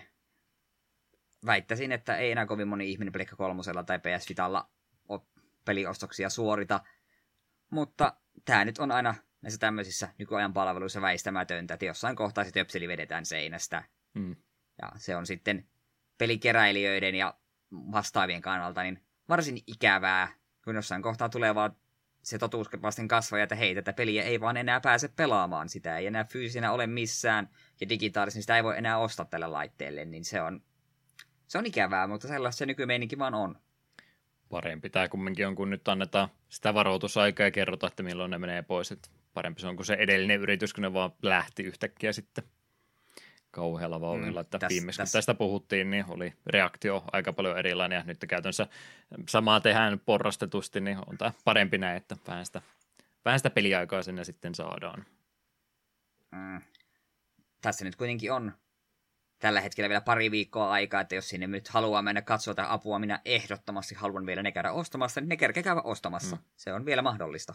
Niin, eikä se siis ja tuonkaan päivämäärän jälkeen, niin se poistuu se mahdollisuus. Se on vaan, niin, että niin, sä et voi suoraan, suoraan et vaan voi maksaa, että sitä täytyy nyt yksi askel siihen lisää sitten vielä ottaa, että ei tässä mitään peruuttamatonta nyt vielä sitten tapahdu.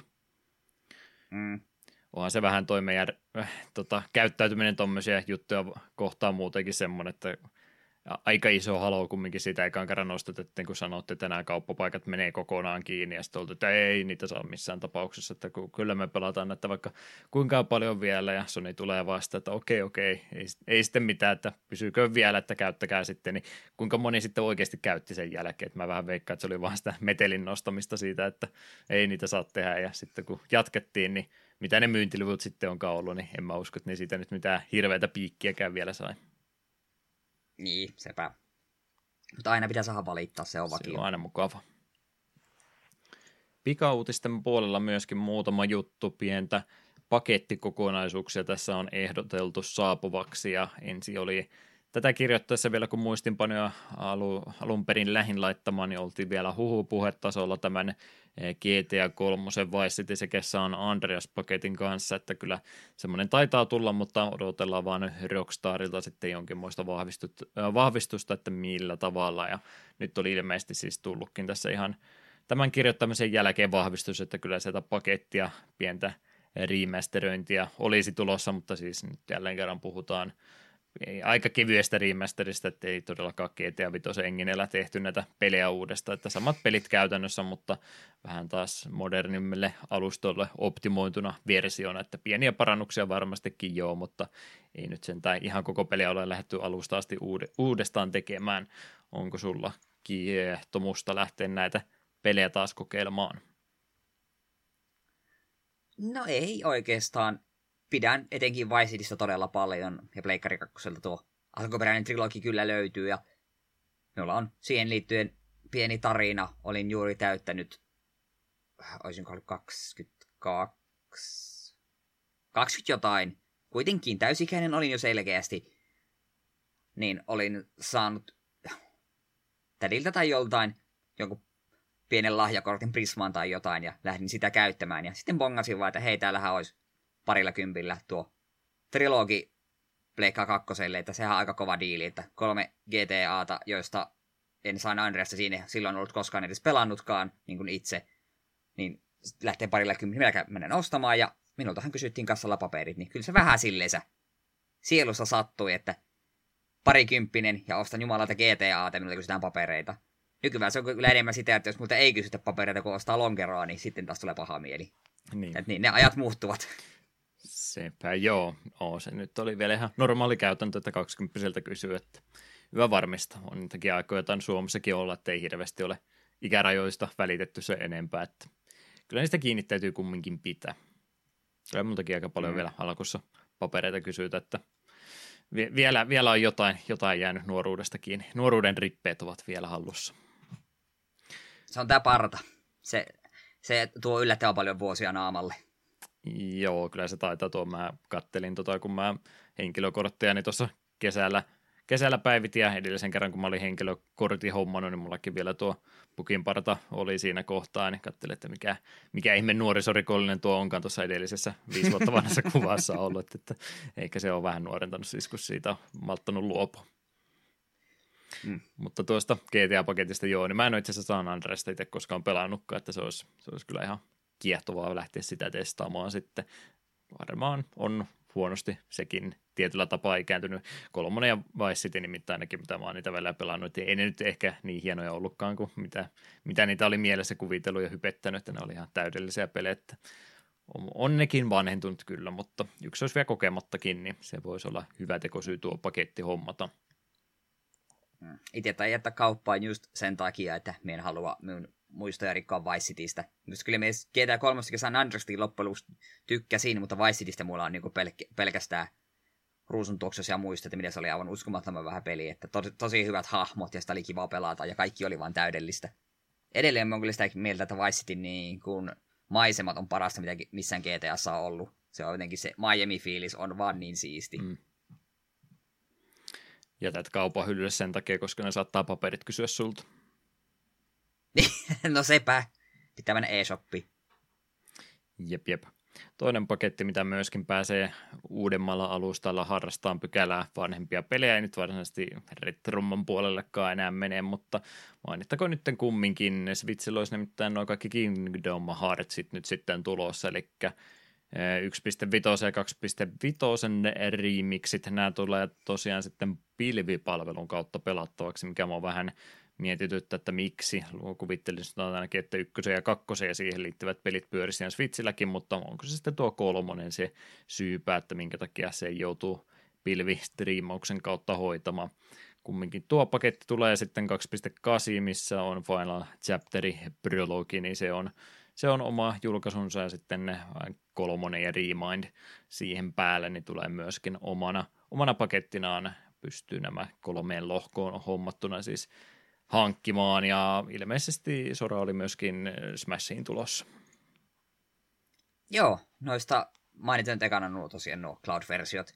Jee, jos ei Kingdom Heartsia jostain syystä ole vielä pelannut, niin voi pelata nyt Switchillä. On vähän hassua, että ne kaikki tulee Cloud-versiona. Voisi kuvitella, että ainakin 1.5 ja 2.5, niin pystyisi, pystyisi Switchi pyörittämään ilmankin. Mutta ihan miten vaan, ei minua varsinaisesti liikuta, koska mulla no löytyy kyllä pleikkareille. Mutta sitten taas Sora Smashiin tykkäsin. Se traileri oli hieno ja kyllä se siinä kohtaa, kun se orkestraalinen versio Simple Cleanista rupeaa soimaan, niin ah, oli se vaan kaunista. Ja olen, jos, olen puhunut paljonkin siitä kokonaisen, ja kokonaisen extra verrankin siitä, että Kingdom Hearts on hyvin lähellä sydäntä ja Sora on myös hyvin toimiva hahmo Smashiin. Ja siihen vielä päälle se, että kun ei, ole, niin, ei ollut mikään niin yllätys, että wow, ei ole mahdollista, että hahmo tulisi, koska ei ole Nintendolle, no käsikonsolilla on ollut useampi Kingdom Hearts jo, niin miksi ei? Niin. Mm. Tämä oli hienoa, tykkäsin, ja minusta oli täydellinen tapa niin se, että nyt viimeinen DLC-hahmo, sen jälkeen tuon muita, niin se on se, mitä on kaikkein eniten odotettu. Ja etenkin kun trailereissa aina näkyy tämä, jokaisella hahmolla on tämä oma tag-teksti, mikä tulee siihen, kun se tulee. Olikohan, että se King K. Rulella oli just se, että ö, get support tai jotenkin tälleen ja kaikilla niin joku semmoinen hauska lausahdus, niin Soralla oli vaan finally here, tai kun tämmöinen, niin se oli vaan silleen, ah, kyllä, vihdoinkin. Pakko pelata tätä Smashia, kun se tulee pelattavaksi.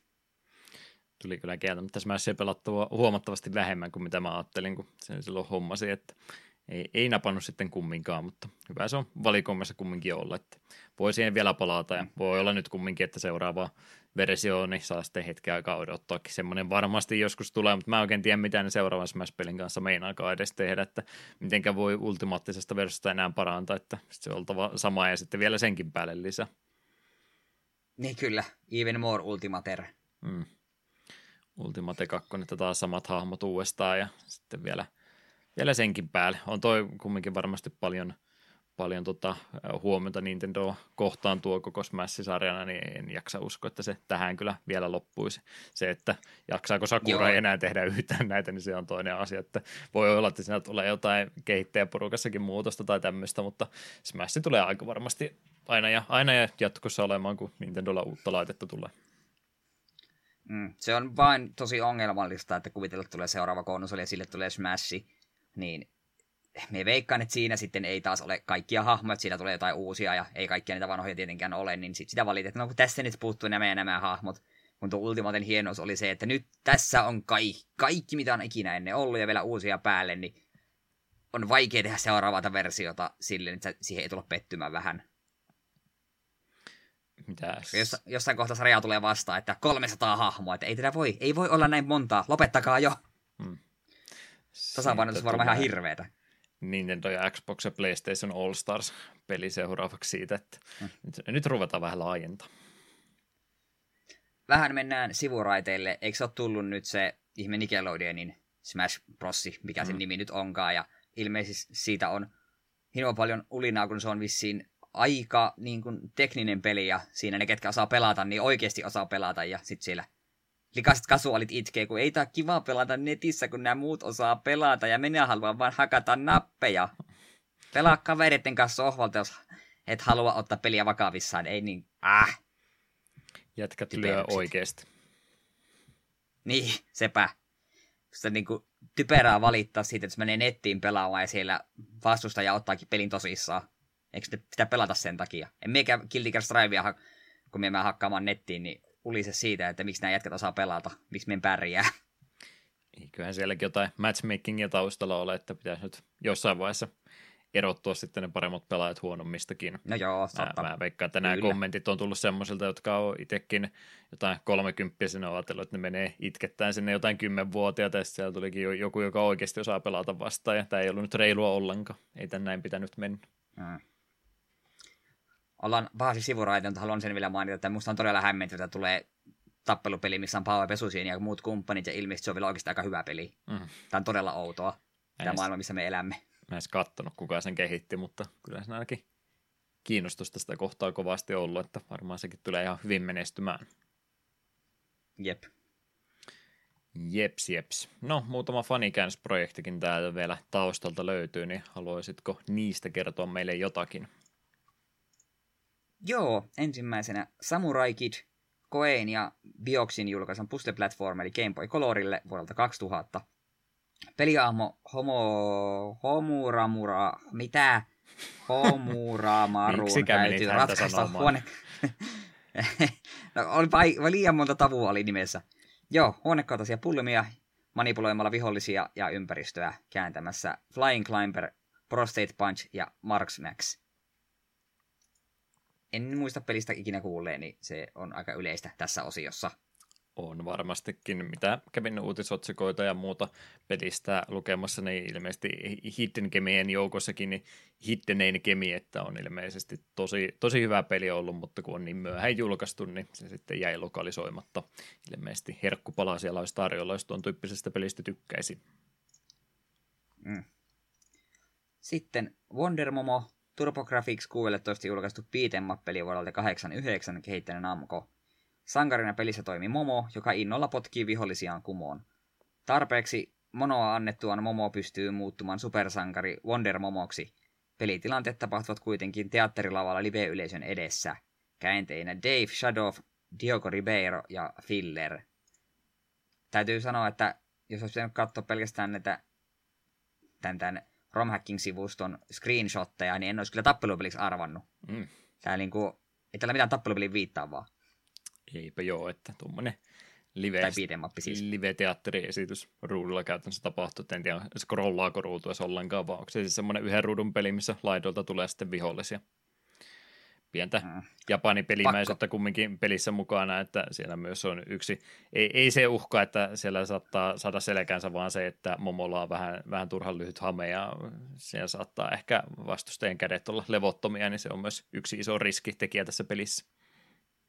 Aa, aivan. Jos Kiitos. tämän tiedon tarvitset. Mut, no, pakko vielä kysyä, että miten ylpeät itse kun pääsit käy, käytit tuota ilmaisua tarpeeksi monoa annettu, vaan momo. Mm, mä olin innoissani siitäkin. Wonder, Wonder Mono. Joo, sitten Marios Super Picross, Apen ja Jupiterin kehittämä Picross-peli Super Famicomille vuodelta 1995. NES-pelin menestyttyä huonosti Pohjois-Amerikassa Nintendo päätti jatkosan lokaali- jätti jatkosan lokalisoimatta. Peli kuitenkin julkaistiin pala-alueella digitaalisesti myöhemmin useamman kerran, kunnes se lisättiin maailmanlaajuisen Switch Onlinein valikoimaan. Pelin valikot käänsivät FC and Chill ja Kumori. Eikö tämä Picrosshan on sama asia kuin tämä, tämä mikä tämä kiinalaisen, ja japanilaisen tämän ristikon nimi nyt onkaan? Ei. Mikä tuo nimi on? Ei kai. Sudokun kanssa. Ei. Eikö se, on, on. Ei, ei Sudoku, vaan just tuo, tuo, hmm. Nonogrammi, sehän se on se oikea sana. En ole Picrossin tämän, koska oikein kunnolla perehtynyt. Joo, me tiedän siitä, koska vaimoni on näihin nonogrammeihin tykästynyt. Neti, netistä löytyy tämmöinen Zoomissa erilaisia kuvioita. Pääsee nonogrammina tekemään. Paljon niitä on tehnyt. Ja mä jossain kohtaa sanoinkin, että hei, Switchillekin on nykyään joku tämmöinen uusi Picross-peli, että siinä on noita nonogrammeja. Niin sitten katsoi minua vähän sille, katsoi minua sille niin tyhmä ja sille, että niin, että maksettaisiin useampikin siitä, että voi tehdä nonogrammeja, joita hän voi tehdä tietokoneella ilmaisiksi. Sille, niin, no, ihan, ihan hyvä pointti. Jat, jat, jatkavat sitä selaamella niiden, pela, niiden pelaamista. Mutta joo, jos ei siis ole tuttu, niin on just nä, nämä on näitä ruudukoita ylä, ylhäällä ja sivussa näkyy numeroita, että minkä verran pitää peräkkäisiä ruutuja niin kuin värittää. Ja sitten siellä on eri värejä ja tässä sitten, kun on oikeat, oikeat no, no, nuo ruudukot täytetty, niin siitä muodostuu joku kuvio. Ihan hauska ja minun hahmoskyky ei vaan riitä siihen niihin numerosarjojen ymmärtämiseen. Olen vierestä paljon katsonut, kun vaimo näitä ratkaisuja on, niin että joo, mie tavallaan ymmärrän, mutta sitten taas toisaalta en. Että minkä takia tuohot tulee nyt viisi peräkkäistä ja tuohot tulee kaksi aukkoa ja tuohot taas muutama peräkkäin. Että ei, mie en osaa tulkita näitä numeroita oikein. Ehkä ymmärtäisin, jos pelaisin Marios Super Picrossia. Ei me tosi gamerit mitään piirustuspelejä pelata. Sitten Community Pom, Community Pom Omeido o Dakishimete. Fillin Cafeen kehittämään ARPG ja kasvatussimulaattorin hybridi, joka julkaistiin Japanissa Pleikka 1 vuonna 1997. Woolly Willaken kasvattamat Mei, Mei Mei otukset ovat kadonneet nälkäisiin, kadonneet nälkäisiin suihin ja kyläläiset uskovat Pom-nimisten jänisten olevan sy- syypäinä. Nuori Lulu kuitenkin tietää, että asialle näin, niinpä hän lähtee matkalle keräämään kaikki pomit yhteen perustakseen kylän heitä varten. 2D Zeldaa muistuttava toiminta pelaamista säväyttämässä on pomjanisten kasvatus, jotka vahvistuessaan kasvavat vahvemmiksi ja avaavat uusia taitoja käytettäväksi. Käännösprojektin takana on käännösryhmä Lipemco Translations. Tähän kuulosti ihan mielenkiintoiselta. Ja on tässä viime viikkojen aikana isoin julkaistu käännösprojekti on ollut ihan etusivulle asti nostevat ja mitä kävin ne screenshotteja katsomassa, niin on kyllä törkeän kauniin näköinenkin peli vielä, että on ihan sitä ihan ihan loppupää Super NESin näköistä grafiikkaa. Joo, Pleikkari 1 peli toki kyseessä, mutta äärimmäisen nätin näköinen peli kyllä olisi. Mm. Ihan hauskan näköinen. Pitää, pitää mielessä ja unohtaa sitten saman tien. Mm. No, ajatus oli joskus niitä romhackingin pelejäkin vähän enemmän harrastaa, niin jos edes, jossain, jossain mm. tuota muistiinpanoissa vielä löytyy, niin joskus voi ehdottaa. Jep. Kyllä, kyllä. Eiköhän siinä uutisosiosegmentistä sitten ole ihan tarpeeksi. Pieni huilipreikki vielä tähän kohtaan ja ruvetaanpa sen jälkeen keskustelemaan meidän pääaiheesta oikein kunnolla.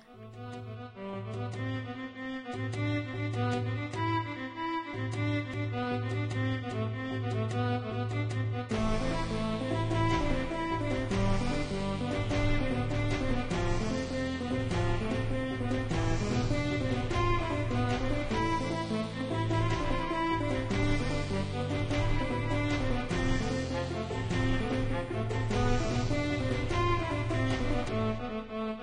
Thank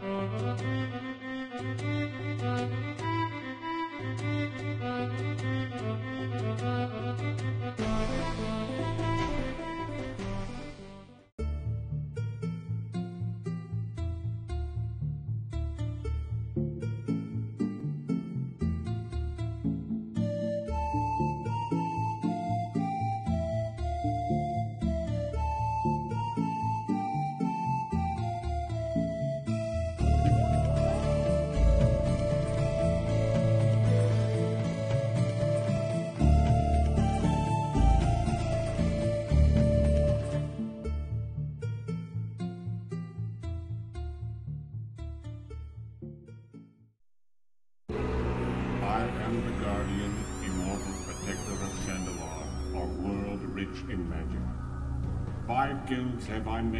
Prevent the misuse of men.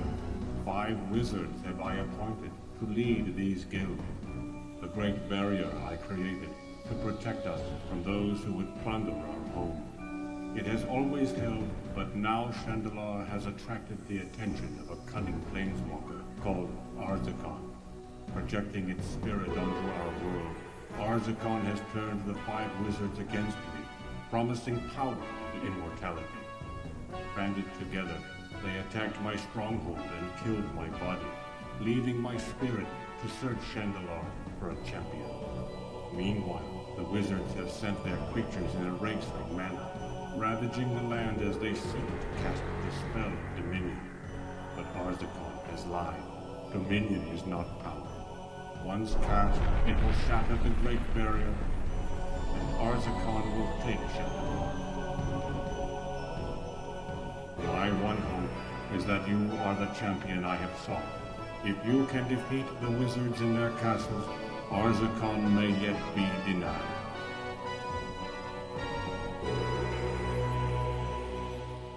Jakso numero 123 ja siinä kohtaa olisimme, että aika olisi jakson pääaiheesta puhua. Sanottakoon nyt ääneen, kun katsotaan kuinka hyvin me tästä puhutaan. Meidän äh, Skype-yhteytemme on varmaan samalta vuosikymmeneltä kuin tämä pelikin, eli 97 vuoden laatusta tästä pätkimisestä ja viiveestä päätellen, mutta yritämme parhaamme kumminkin tämän kertaisesta pääaiheesta, eli Magic the Gathering 997 1997 ehkä mieluummin vielä, niin pistetään yksi, yksi numero sinne eteen, joka myöskin Chandalar-nimellä tunnetaan harrastajien keskuudessa ehkä jopa paremmin. Chandalarin, kun Google-hakun kirjoitatte, niin todennäköisesti tänne suuntaan johdattelee tuo viesti, vaikka se on siis ihan Loressakin ilmeisesti paikka, josta on korttejakin sitten myöhemmin julkaistu. Ei ottanut Chandalar-settiä kumminkaan koskaan olla, mutta aiheeseen liittyviä kortteja taitaa sen jälkeen kyllä tulla, että on kyseistä Plainia mainittu senkin jälkeen.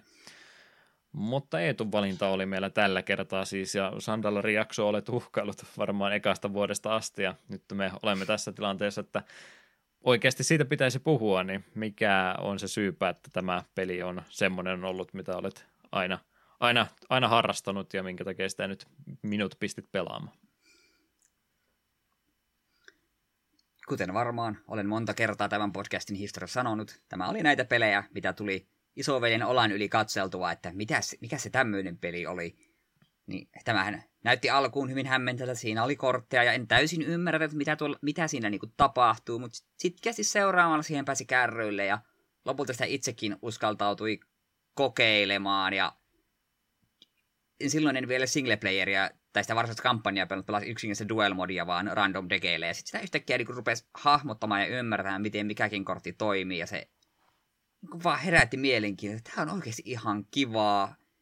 Ja sitten vuosia myöhemmin minulle tarjoutui tilaisuus päästä pelaamaan ihan oikeilla korteilla, niin sitten niin kuin lähti, että hetkinen, tämähän on tämä sama, mistä minä olen pelannut ikivanhaa PC-peliä, että tämähän voisi olla ihan hauskaa, ja tässä sitä ollaan, omistan useamman Commander Deckin ja semi-aktiivisesti seuraan kaikkia Magicin liittyviä uutisia. Ja kaikki tämä Chandalarin ansiosta. Se on uskomaton peli ja sanon jo tässä kohtaa, että paras sovitus MTGstä videopeliksi. Piste. Tämä saattoi hiukan spoilata minun mielipiteen tästä pelistä, mutta aivan sama. Voi voi.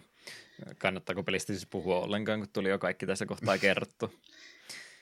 kyllä, kyllä. Tota, mä en nyt ihan varmaan Eetulle joskus sanonut tuosta MTG PC-pelaamista siitä, että mulla on jonkun lehden mukana tullut tota pelattava demo MTGstä, mutta mä tässä yritän samalla googletella, kun Eetu, Eetu tuossa juttelin, niin se on ilmeisesti tullut vasta sen jälkeen. En tiedä, onko se samaan peli enginen perustunut duelaussimulaattori vai mistä se oikein on revitty, mutta muuten ihan niin kuin 90-luvun puolta niin meni kyllä MTG ihan kokonaan ohi. Taisi olla jollain kaveri isovelillä näitä kortteja, kun se joskus, joskus minulle on näytetty tämmöisiä erittäin äh, satanistisen näköisiä kortteja, että ei näitä voi minun ikäinen käyttää ja koskea ollenkaan. Tästähän seuraa varmaan jonkinlainen rangaistus tai muuta, jos minä tämmöistä harrastaisin, mutta en kyllä MTGstä muista noilta ajoilta juurikaan sitten mitään.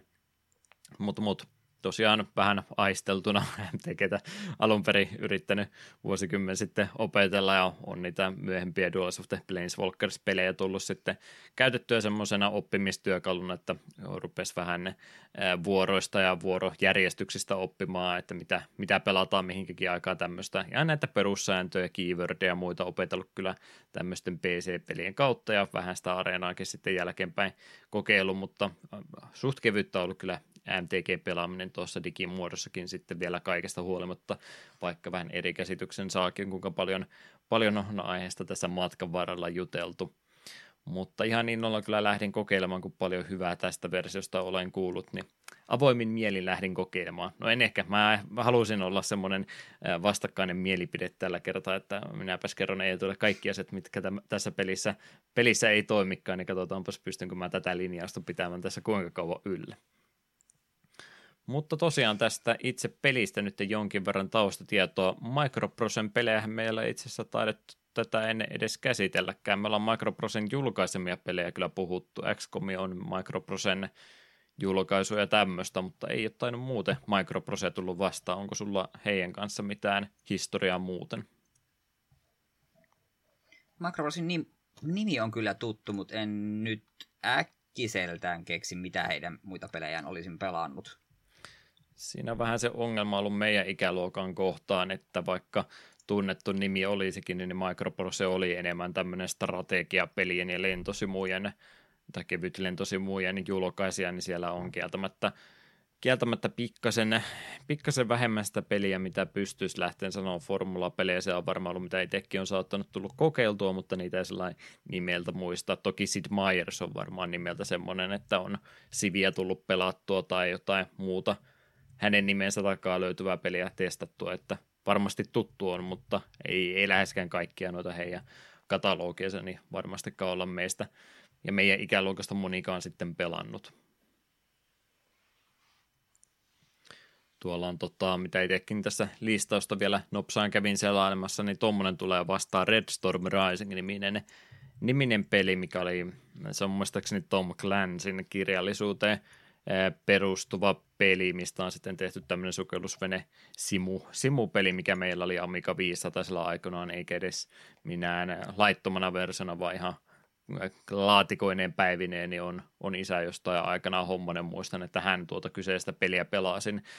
Pelasi sitten aikanaan, mä en sitä vierestä katsoessa mitään ymmärtänyt, mutta innossani vierestäni olan yli tuijottelin, että mikähän tämä pelin idea sitten siinä mahtaisi – mahtaisikaan oikein olla. Muistan parhaiten pelistä varmaan sen version tuonne DRM, jos sitä nyt semmoisenakaan voisi puhua, että mikä oli kopiosuojaus tuommoisella pelillä, niin siinä oli tota, kun tuon pelin laittoi aina käyntiin, niin äh, siinä tuli kuva-arvotus, siinä näkyi joko laivan tai sukellusveneen siluetti, ja sun piti sitten pelin manuaalista käydä katsomassa, että mikä alus oli kyseessä ja kirjoittaa se oikea aluksen tyyppi siihen, että pääsit peliä sitten pelaamaan. Että se oli semmoinen se oli semmoinen asia, minkä mä hoidin aina, että mä en itse pelin pelaamisesta tiennyt mitään, mutta mä pläräsin sitä vihkoa aina läpi ja mä kerroin sitten, että mikä se, mikä se alus oli kyseessä, että olen siis melkein pelannut sitä peliä itsekin.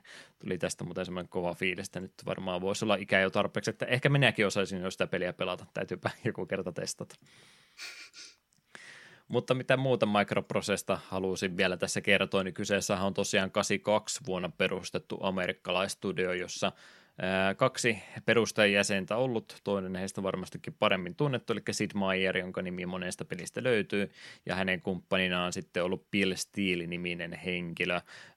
Nämä tarina kertoo ainakin, että mitenkä tämä Microprocessor alkunsa, niin heillä oli yhteisiä tuttuja sitten ollut aikaisemmin ennen kuin he tapasivat ensi kertaa, mutta tämmöinen miittinki sitten järjestettiin, missä oli, olivat molemmat heistä paikalla ja tuo Bill oli sitten muutenkin ihan armeijan puolella hävittäjälentokoneisiin erikoistunut, niin hän oli siinä haastamasta Sid Meieria pelaamaan tuota Atarin Red Baron nimistä lentosimulaattori, no simulaattori ja simulaattori, mutta lentopedia kumminkin, ja hän oli sitten yllättynyt, että miten sä Meier tässä oikein näin hyvä oletkaan, että hän on sentään oikea hävittäjä lentäjä, ja sä jotenkin jo kaikesta huolimatta pärjät tässä paremmin, niin hän sinne sitten nörttitaidoillaan kertoi, että miten hän osaa sieltä patterneja ja muita tunnistaa ja kertoi, että hän kyllä pystyisi jopa itsekin tämmöisen pelin tekemään tai jopa paremman semmoisen. Ja ää, siinä sitten kättä sillä tavalla lyötiin pää, päälle, että Stiili totesi, että no hän, hän voisi sitten semmoista peliä lähteä rahoittamaan, jos oikeasti saat semmoisen pelin tehtyä ja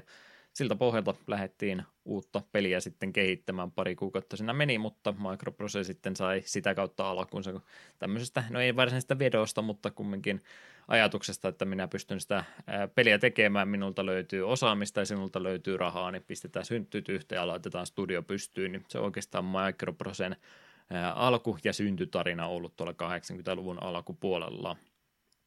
No, se heidän oma oma juttuunsa löytyykin sitten aika nopeasti, että sitä menestystä ei tarvinnut kovinkaan kauan odotella. Kuuleman mukaan jo yrityksen toisen kuukauden aikana ruvettiin voittoa tekemään noilla peliprojekteilla ja sehän sitten menestykset tai hyvät myyntituotot johti aina vaan siihen, että lisää työtä löytyy ja sitä myötä tasaista kasvua seurasi Microproselle tuolla 80-luvun aikana. 86 vuoteen mennessä myyntiluvut oli jo yli 10 miljoonaa dollarin kertyneet, mikä sitten 80-luvun rahassa niin oli, jo, oli jo aika hyvä semmoinen pesämuna tälle kyseiselle studiolle. Ihan siis muutkin lehdet ja muut aikakauden mediat kyllä mainitsi, että Microprose oli kyllä jo yksi, yksi isoimmista studioista, mitä tuohon aikaan, aikaan oli, ja Computer Gaming Worldikin lehti muun muassa 87 jo mainosti, että taitaa olla nyt jo yksi viidestä su- suurimmasta pelitaloista kyseessä. Että ei kyllä ihan vielä Activisionin tai tämmöisten kokoinen, mutta heidän, heidän tuntumassa kumminkin rupeaa Microprose olemaan ainakin myyntilukuihin katsottuna. No, tämä menestys sitten kannusti tätä studiota laajentamaan tasasta tahtia. Yhdysvalloissa avattiin useita sivukonttoreita ja Iso-Britanniakin oli yksi semmoinen paikka, mihinkä he suuntasivat sitä tekemistään kovasti, että sieltäkin saatiin hyvää työvoimaa, plus sitten ne Iso-Britannian studioiden avaaminen helpotti myös sitten tuota julkaisumahdollisuuksia täällä Euroopassakin, että täälläkin kumminkin PC-pelaaminen kautta ää, Atarit, Commodoret, Amigat tämmöiset, niin oli, oli suosittuja alustoja, niin helpotti kovasti, kun heillä oli sitten ihan henkilökuntaa tällä vanhallakin mantereella työskentelemässä. No, 80-luvun luku oli varmaan heidänkin näkövinkkelistä varsin ruusuista aikaa, ja 90-luvun alkupuolikin sitä vielä kyllä oli. Siellä oli muun muassa sitten isompaakin pelisarjaa vielä laitettiin käyntiin. Sid Meier's Railroad Tycoon muun muassa oli suosittua sarjaa, ja Sid Meier pisti nimensä sitten tähän Civilization-pelisarjaankin myös, että näistäkin kaksi isoa tekijää kyllä saatiin aikaiseksi. Ja, ja siinä samalla tehtiin paranneltuja versioita noista heidän vanhemmista peleistä, niin, niin kaikki, näytti, kaikki merkit näytti siihen suuntaan, että eihän tässä voida mitään virheitä tehdä, niin tästä innostuneena sitten toinen jäsenistä rahoittajapuolelta, eli Bill Steele sitten sanoi, että no, heillä menee kyllä nyt sen verran kovaa, että voitaisiin vähän muutenkin laajentaa tätä heidän tekemistä, että he on nyt profiloitunut tämmöisten strategiapelien ja muiden tekijänä, niin kokeillaan jotain vähän muutakin, niin tekivät sitten semmoisen niin virheliikkeen näin jälkeenpäin sanottuna, ja ehkä se olisi siinäkin kohtaa pitänyt jo arvata, että 90-luvun luvulla oltiin jo kumminkin aika paljon konsoleille ja muille PC-alustoille ja tämmöiselle siirrytty, mutta Pilstiili sanoi, että hei, me ruvetaan tekemään arcade-pelejä sitten vihdoin ja viimein, ja kyllähän ne sitten lähti tekemään. Seikkailupelejäkin ajatteli, että nyt on hyvä hetki hypätä niihin mukaan, mikä vielä toisaalta paikkansa piti 90-luvulla vielä paljon hyvää seikkailupelaamista harrastettiin, mutta miettii arcade-peli plus seikkailupelit sitten vuosikymmenen loppupuolella, niin tästä voi varmaan päätellä, että tämä sijoittaminen näille, näille tota tieille niin ei välttämättä ollut kovinkaan hyvä idea, ja sitä myötä aika paljon sitä rahaakin siinä sitten hukattiin tämmöisiin tämmöisiin niin sanotusti turhiin sijoituksiin ja hankintoihin. No, Mayer, vaikka ei nyt varsinaisesti suoraan riitautunut Steelin kanssa, niin kuitenkin vähän oli huolissaan siitä uudesta suuntauksesta, niin hän myi, myi näiden äh, hankkeiden alla osakkeensa tuolle Steelille kokonaan. Ei lähtenyt studiolta pois, ei mitään semmoista, mutta totesi, että tämä ei ole nyt tämä meidän juttu menossa sinne suuntaan, kun hän haluaisi, niin hän halusi sitten omat, omat rahansa tästä hommasta pois, ja hän sitten käytännössä jäi korkearvoiseksi työntekijäksi enää stiilin alaisuuteen tässä vaiheessa. Perustajajäseniä ei ole jo muuta, mutta että ihan periaatteessa vain e, työntekijäksi jäi enää sitten siinä vaiheessa. Ja kuten tuossa sanoin, niin eihän se tosiaan se ajatus tämmöiselle teille – teille suuntautumista kovinkaan hyväksi osoittautunut ja sen, myötä niin arcade-pelikehitys loppui aika nopeasti ja niitä seikkailupelejäkään ei taidettu kuin ihan pari kolmin julkaista, että Mayer sitten oikeastaan, oikeastaan oli kaukaa viisas jo tämän asian suhteen. Mitä siitä sitten seurasi sen jälkeen? No, rahaa siinä vähän hukattiin, tulevaisuus yllättäen näyttikin paljon huonommalta. Stiili rupesi miettimään, että miten me nyt stabiloidaan tämä homma, että pidetään meidänkin työntekijät rauhallisena ajatus oli, että etsitään joku yhteistyökumppani, jonka kanssa pystyttäisiin fuusioitumaan, ja semmoinen löytyi Spectrum Holobyteista, jonka kanssa Microprose sitten yhdistyi vuonna 1993. Käytännössä tosiaan siis kaksi studiota fuusioitui yhteensä, joista molemmat sitten kuitenkin vielä semmoisen oman identiteettinsä pitivät kyllä ainakin toistaiseksi. Tämä idea kävi järkeen siinäkin mielessä, että ne molemmat studiot oikeastaan vahvensivat toisiansa. Microprosella oli paljon pelejä, mutta rahat oli vähissä, kun taas Spectrum Holobytella sitten oli Spectrumin puolta paljon rahaa, mutta sitä omaa peliosaamista vielä aika vähän, niin tämä vaikutti erittäin hyvältä siirrolta molempien studioiden mielestä. No, Stiili siinä kumminkin sitten itse astui näissä kohtaa sivuun koko hommista, totesi, että no meillä on nyt kaksi studiota ää, yhdistynyt toisinsa ja kahta CEOta ei tässä kohtaa tarvita, niin hän antoi sitten vetovastuun tuonne Holopaitin omistajan puolelle ja hän sitten toimi siitä eteenpäin tuon yhdistyneen studion vetovoimana. Mitäs muuta täällä mulla onkaan sitten mainittu? No joo, siis eh, fuusioituminen hyvä idea oli joo, ja oikeastaan Microprosen kannalta myöskin välttämättömyys, mutta siinä rupesi sitten niitä huonojakin aikoja sen myötä tulemaan sivulohkoja, ja studioita jouduttiin ruveta ensimmäistä kertaa sulkemaan laajentumisten jälkeen, koska sitä rahaa oli aika paljon erilaisiin projekteihin laitettu, niin niitä kuluja ruvettiin sitten tässä kohtaa ensimmäistä kertaa ää, pikkasen jo pienentämään mitä itse holopaitti tälle yhdistymiselle niin pystyy pöydälle tuomaan, niin siinä tuli paljon sitten kyllä hyvää lisenssiä heille käytettäväksi. Top Gunia muun muassa päästiin sen pohjalta tekemään pelejä, täältä tuli tämä MTG-lisenssi, mistä nyt tänään puhumme, oli myöskin, vaikka MTGkin vielä paljon isommaksi kasvoi, niin oli kumminkin jo erittäin iso brändi tässä vaiheessa. Star Trek oli ehdottomasti jo erittäin iso, iso saanti heille, ja MechWarrior-pelejäkin muun muassa he tekivät, niin kyllä heille niin kuin näytti ainakin eh, työkiireiden puolesta siltä, että paljon hyvää tavaraa sieltä olisi ja semmoista suht turvallista työprojektia tulossa, että eh, tulevaisuus kyllä näytti hyvältä. Ja sitten myöskin tämmöinen pieni XCOM-niminen pelisarja saatiin sitä kautta heidän julkaisualustallensa, niin kyllä kaikki merkit viittasivat siihen, että tästä lähdetään sitten entistä, entistä suurempille huipuille nousemaan. Tässä kohtaa sitten aina tapahtuu se, että mä sanon mutta – kyllä ne rupesi sitten huonommiksi kumminkin kääntämään, että kaikesta huolimatta 96 vuoteen mennessä, niin ei siinä nyt sitten se heidän ydinosaamisensa, ne strategiapelaaminen muuta, niin vaikka heillä se oma yleisönsä oli, niin se oli koko ajan kumminkin pienemmäksi ja pienemmäksi käymässä, ja samaan aikaan kun sitten katsottiin, että mitä, mitä muilla konsolivalmistajilla ja tämmöisellä oikein myyntilukuihin päästään, niin ei, ei se oikein tyydyttänyt sitten varsinkaan Holopaitin puolelta sitä, että mitä me nyt haluttiin tästä tehdä. Sen myötä aika paljon niitä henkilöstöleikkauksia ja muita ruvettiin jälleen kerran kovemmalla kädellä tekemään, että kaikki ylimääräinen oikeastaan haluttiin tässä kohtaa jo päästä pääsemään niistä eroon. Ja samaan aikaan, kun nyt sitten ei ollut stiilitä enää, enää siellä Microprosen puolella pitämässä puoliansa ja sitten Mayerillakaan ei varsinaisesti omaa nimeänsä ja statustansa enempää ollut enää äänestysvoimaa siellä, niin Holopait sitten päätti, että hei, he on nyt se, he on kapteeneita tästä eteenpäin, että me otetaan kiitos vaan teidän Microprosin tuo oma katalogi meidän käyttöön, me päätetään jatkossa kaikista asioista, että mitä me tehdään ja te vaan sitten kuuntelette, mitä, mitä me teitä käsketään tekemään. No, sitten Mayer ei tästä hirveästi innostunut, niin hän sitten tässä kohtaa jo päätti itsekin tästä laivasta hypätä pois, ja hän sitten tuonne Firaxis Gamesin pedusti sen pohjalta.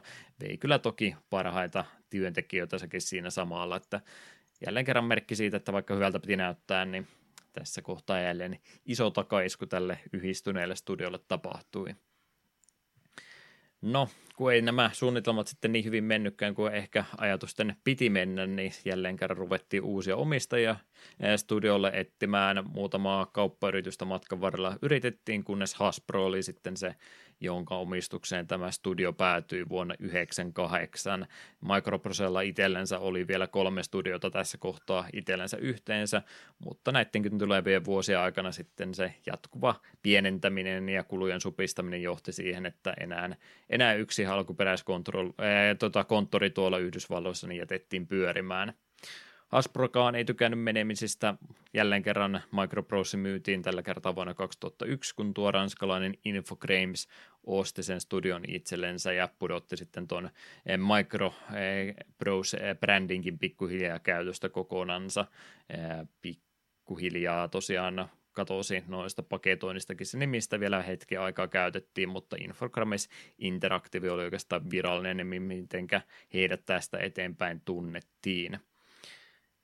Ja, ja Infogrammeisillekaan nyt ei mitenkään hirveän hyvin käynyt, niin siinä sitten oikeastaan kävi näin, että nuo IP ja muut, niin täällä 2000-luvun tällä puolella, niin jäi, jäi vähän sellainen käyttämättä, että joku ne siinä matkan varrella omisti joo, mutta itse heidän pelikatalogilansa, niin ne oli sitten mennyt mennyt muille studioille ne kaikki mielenkiintoisemmat käyttöön, Sivi ja XCOM ja muitahan tässä matkan verran on tehtykin, mutta itse Microprose-brändiä ei enää juurikaan sitten käytetty. Mutta ihan tässä viime vuosien aikana niin jälleen kerran sitäkin ollaan ruvettu haudastansa kaivamaan. Tämä muistaakseni australialaissijoittama henkilö nimeltä David Lakuette on on sitten ostanut näitä studion IPtä itsellensä ja myöskin ihan Microprose nimen itsellensä ja hän tuossa vuosi kaksi sitten ilmoitti, että sitä pistetään sitten ihan hyötykäyttöönkin ja siellä oikeasti nyt sitten, tai nyt jo tullakin jotain, jotain pelijulkaisuja, missä Microprose nime, nimeltään toimii sitten julkaisijana. Toki alkuperäisporukka, joka on sitten siirtynyt ihan, ihan muihin hommiin, mutta mukava kuulla, että Microprose nimelläkin vielä jotain tehdä. Oliko siinä tarpeeksi tietoa vai oliko jo liikaakin? Sovitaan, että tarpeeksi. Hyvä. Microprose tosiaan itsekin tämän pelin julkaisijana oli. Sid Meieri on ilmeisesti itsekin tämän pelin kehittämiseen jonkin verran osallistunut, koska tämä meinasi työ, työ tota, projektiltaan kasvaa isommaksi kuin mikä suunnitelma oli, niin täällä on sitten ihan tunnettua henkilöstöäkin ollut tätä peliä aikana ollut siis kehittämässä. PC toimii meillä alustana, julkaisupäivämäärä jossain kohtaa huhtikuuta vuonna 1997 on peli julkaistu, ja pelikentältään tämä tietysti menee korttipelaamisen, eli trading card gamein puolelle. Hyvä, hyvä. Sä et saa vielä tarinapuoleen vastata, koska tarinajuttu on Miksen? Koska se on ihan koko, koko ominaisuus tai yksittäinen puoli tästä pelistä. Ää, kun me puhutaan Sandalarista, no niin yleensä puhutaan tämän pelin yksin pelikampanjasta kokonaan ja siihen me ehdottomasti tälläkin kertaa paneudutaan. Se oli varmaan sun ajatus, että me puhutaan nimenomaan tuosta The World-pelitilasta tässä näin enemmän, mutta tämä koko paketti siis, mitä tämä 97 vuoden pelijulkaisu on ollut, niin tässä on ollut siis muutakin, muutakin sisältöä oikeastaan, että tämä Sandalar-osuus, mistä me tänään enemmän puhumme, niin se on ollut, on se ollut se isoin puoli joo, mutta käytännössä kumminkin yksittäinen puoli tästä pelistä. Eli tässähän siis ihan, kun tämä on julkaistu tämä peli, niin, niin dekki editori on ollut ihan launchista asti pelissä mukana, pääsee niitä omia, omia dekkejä sitten suunnittelemaan, että huomattavasti helpompi kuin paperilla pyöritellä kortteja, joita ei välttämättä omista, niin se on ollut tietysti yksi ominaisuus, mitä tästä pelistä on löytynyt.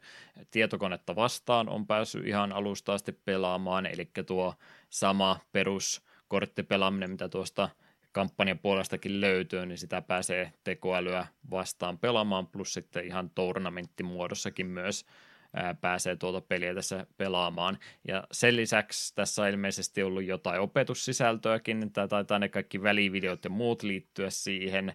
Onko Eetulla noihin välivideoihin liittyen tai opetusvideoihin liittyen mitään hyvää sanottavaa? Mä oon niitä pieniä pätkiä sieltä täällä kätellyt ja vähän semmoista harrastaja teatteritasoahan ne taitaa kyllä olla. Ne on aika, aika humorisia pläjäyksiä. Joo. Jos Sanotaan vaikka näin. Ei välttämättä se ykköspaikka pelin äh, hienouksia lähtisi tänä päivänä ainakaan enää opettelemaan. Mm. Sen lisäksi tosiaan sitten jossain vaiheessa julkaisun jälkeen niin isoinen kritiikki, mitä tuo peli sai julkaisunsa yhteydessä oli se, että tästä nyt puuttuu se Catering-osuus kokonaan, kun tästä ei löydy mitään monin pelitiloja, niin tämä nettimonin pelaaminenkin sitten peliin pelin myöhemmin tuotiin tämän Manalink-palvelun kautta. Sä oot ilmeisesti yrittänyt saada sitä joskus toimimaan, mutta itsekin oot peliä pelannut sitten paljon paljon myöhemmin sen jälkeen, kun se on alun perin tullut, niin ei ole ilmeisesti saanut sitä koskaan toimimaan. Joo, jos vanhalla koneella jotain versioita, niin siinä tuli niin kuin ihan erillinen Manalink-sovellus mukana, mutta silloin sen en ainakaan sitä toimimaan saanut ja totesin, että no antaa olla. Minä keskityn ihan vaan tähän duelaamiseen ja sitten päätarinaan. Niin. Toi on kumminkin ollut se yksi ensimmäisiä, tai ollut itse ensimmäinen tapa. Tämähän on ymmärtääkseni ensimmäinen MTGn pohjalta tehty peli muutenkin ollut, niin hienoa, että siinäkin sitten se monipelitila on ollut olemassa, mutta ehkä tänä päivänä tämä ei ole välttämättä se alusta. Jos haluat netti MTGtä pelata, niin ei ehkä ensimmäinen suositus ole ruveta tätä selvittämään, että miten tämä 97 vuoden peli toiminkaan nettipelaamisen kannalta. Mm. Mutta nämä kaikki ominaisuudet tuosta pelistä siis löytyy, kun sinä saat sen vihdoin viimein asenneltua ja toimimaan ja käynnisteltyä, niin tämmöistä kaikkea pääsisi kokeilemaan, mutta ne ei ole oikeastaan ne asiat nyt tällä kertaa, mitkä meitä enemmän kiinnostaa, vaan meitä kiinnostaa se World-pelitila, ja kerros nyt siitä vihdoin viimein, että mitäs, mikä se on pelin yksin pelikampanja idean? Joo, no hypätäänpä heti ensin tähän tarinaan. Tämähän siis sijoittuu Chandalarin maailmaan, joka siitä vähän itse asiassa sen verran taustoja, että kun tätä peliä ruvettiin kehittämään, niin silloin ei vielä ollut Chandalarin Planea olemassa, mutta kun pelin kehitys oli kesken, niin sitten oli niin kuin Wizardsit olivat tietoisia, että hmm, me tarvitaan kuitenkin joku niin kuin plane, mihin tämä peli voisi sijoittua, mikä niin kuin sinällään sopisi tähän meidän korttipelinkin maailmaan. Ja Dominarian maailma oli siinä kohtaa jo olemassa, mutta se ei soveltunut sellaisenaan MTG, niin he loi, tai siis tuohon niin kuin, ei soveltunut tähän tämän pelin tarvitsemaan varsin perinteiseen fantasiaan, niin sitten taisi, no, luodaan kokonaan uusi plane nimeltä Chandalar, joka on, kuten sanottu, varsin perinteinen fantasia plane. Siellä on kaikkea, mitä odottaa, on enkeleitä ja lohikäärmeitä ja zombeja ja niin poispäin. Ja pelin tarinahan sitten alkaa todellakin täällä Chandalarin Planeillä, johon Planeswalker Arzagon on hyökkäämässä ja on onnistunut huijaamaan Chandalarin viisi suurta velhoa ja uskotellut, että he voivat saada kuolemattomuuden Spell of Dominionin avulla ja samalla myös kyvyn hallita koko Chandalaria. Tämähän on pelkkää, puhe, pelkkää puhdasta paskaa, koska todellisuudessa Spell of Dominion tuhoaa Great Barrierin ja se mahdollistaa Planeswalkereiden, kuten Arzagonin, hyökkäämisen Chandalariin. Ja pelaajan tehtävä on siis pysäyttää nämä velhot kaikki viisi kappaletta, ja samalla varmistaa, että Arzagon pysyy lopullisesti kaukana koko pleinistä. Tuossa Andalar tämmöisenä kohteena, niin eikö tämä kumminkin ole melkein niin dominaari, että onko tässä nyt enemmänkin ollut sitä, että halutaan semmoinen puhdas pöytä, missä me voidaan mitä tahansa tehdä, mutta eikö se nyt käytännössä kaikki samat elementit dominarien kannalta, no ainakin näin pääpiirteet löydy, että ei ole kovinkaan eksottinen siihen rinnastettuna, niin tämä Sandalar kumminkaan. Niin, no, kun se oli vähän siinä, siinä kohtaa Dominaria oli niin tarinallisesti kehittynyt vähän semmoisen post-apokalyptiseen meininkiin, että siellä oli tapahtunut mm. vähän ikäviä asioita, muun muassa Phyrexialasin käsistä ja tälleensä, niin todettiin, että tämä ei, Dominaria ei sellaisenaan niin kuin kelvannut sitten niin kuin, tuoksi tuoksi niin kuin, tarinan lähtökohdaksi, niin sitten luotiin tämä Chandalar, ja tähänkin voi sitten mainita, että Chandalaria ei ole koskaan nähty MTG niin kuin suuressa tarinassa. On kortteja, missä siihen viitataan, on tapahtumia, mitkä siellä on, muun muassa Garruk ja Liliana on Chandelaarissa käynyt, mutta nämä on kaikki ollut silleen se niin kuin korttien ulkopuolella. Ja on olemassa tällainen kuin Rabia Scale, joka kertoo, että kuinka todennäköistä on, että tietyllä planeillä, tai tietty plane tullaan näkemään tulevissa seteissä. Se menee ykköstä kymppiin, ja ykkönen on, että todellakin mennään sinne, ja kymppi on, että todella epätodennäköistä tullaan sinne menemään niin Chandalar asettuu tällä skeilillä seiskaan, mm. että on epätodennäköistä, että sinne palataan, mutta jos tulee oikeanlainen tilanne, niin se on kuitenkin mahdollista.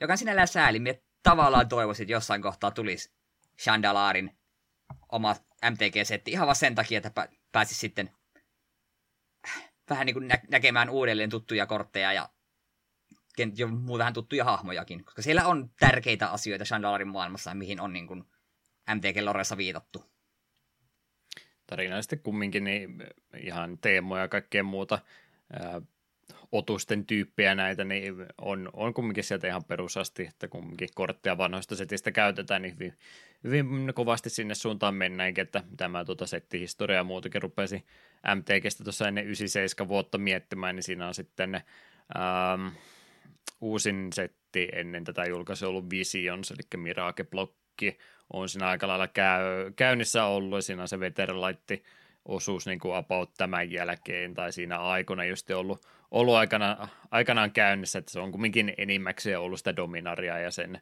sen tota vaiheita – vaiheita käynyt läpi, että siinä, siinä kohtaa tarinassa ei tajuttu vielä ihan hirveästi puhua niin kuin Dominarian ulkopuolisesta asioista, että Firex ja Joutoki oli se, oli se iso uhka, mutta muuten, muuten ei olla vielä ihan semmoista universumin matkastusta niin hirveästi harrastettu kuin mitä se on sitten myöhempinä vuosikymmenenä ollut. Samoja, Sepä, samoja teemoja sitten... tämmöistä kumminkin hyödynnetty siis Sandalarissakin. Kyllä, ja sitten jos katsotaan niin kuin isossa kuvassa, niin muun muassa Chandalarista on löytynyt tällainen esine kuin Jane Vale, jonka Liliana Ves on käynyt hakemassa. Ja ne, jotka MTGn tarinasta jotain tietää, niin Liliana Ves ja Jane Vale on kohtalaisen tärkeitä asioita. Niin Chandalar on siinä mielessä varsin merkittävä plane MTGn kokonaiskuvassa, vaikka yhtäkään settiä ei sille ole omistettu. Hmm. No, lähdemme yksin pelikampanja siis pelaamaan, koska se on ehdottomasti, ehdottomasti mielenkiintoisin osuus tästä pelipaketista, mikä aikanaan julkaistu on. Homma lähtee käyntiin vaikeustason valinnalla. Meillä on neljä vaihtoehtoa apprentisesta johonkin Wizardiasti vai mikä mahtoi olla viimeinen nimitys tuolle noin, mutta neljä eri vaikeustason vaihtoehtoa on. Mihinkä kaikkien vaikeustason valinta tuossa oikein vaikuttaa? Vaikeustasovalinta vaikuttaa siihen, miten hyvä alkupakka sinulla on, ja se vaikuttaa minun mielestä myös vastustajien life-määriin, mutta se ei vastustajien dekkeihin minun mielestä pitäisi vaikuttaa. Eli ne dekit on niin kiveen hakattu, että nämä yksiköt pelaavat näillä dekeillä. Se on just lähinnä suurin riski siinä on just se sun aloituspakkas on vaikeimmalla vaikeusasteella aivan hirvittävää kuraa, että sun pitää hyvin nopeasti ostaa muita, muita, kort, muita kortteja tilaa, että se saattaa olla pahimmalla sellainen viisivärinen sekasotku. Hmm myydä. Onneksi voi ja vaihtaa tätä. Tästä kyllä eroon pääsee, mutta kuulostaa kyllä aika ikävältä, jos siellä hirveä sekametelisoppa on sulla alussa käytettävä. Näin, että mitä näistä sitten oikein pääseekään hyödyntää vaikuttaako se sen tekoälyn taitoihin kuinka paljon sitten, että mä nyt huomasin ainakin tiettyjä hölmöyksiä, mitä tuo tekoäly onnistuu tekemään, mutta että se voi olla ihan ohjelmointivirhettäkin enemmäkseen, että vaikuttaako se kuinka hyvin siihen optimaaliseen pelaamiseen sitten, että kuinka hyvin ne osaa, osaa käyttää ominaisuuksia. En usko, koska tämän pelin tekoäly on suoraan sanon aika kamala. Hmm. Paikoitellen. Välillä se toimii hyvin, mutta välillä se tulee semmoisia uskomattomia aivopieruja. Kyllä, kyllä. No sanoit, että voi vähän eri, eri ja monen väristä korttia tulla tyrkille, mutta kyllä meillä siis värivalintakin tuossa äh, hahmoa luodessa on tehtävänä, niin kuinka kovasti se nyt sitten MTGssä siis viisi väriä on, jotenka ympärille lähetään, lähetään sitä dekkiä rakentamaan, niin kuinka kiveä hakattu se nyt sitten on, jos mä nappasen sieltä väri itselleni ja totean, että olikin – olenkin tehnyt väärän valinnan jossain kohtaa, niin olenko pilannut pelini tästä eteenpäin vai onko minun pelattava sitä väriä nyt sitten väkisinkin? Ei missään nimessä. Se on oikeastaan sun alkupakka on joka tapauksessa niin kömpelö, että ei sillä kovin pitkälle pötkitä ilman lisäyksiä. Ja värinvaihto on suhteellisen helppoa. Ehkä suurin vaikeus tulee siinä, että onko sulla tarpeeksi muun väri ländejä alussa.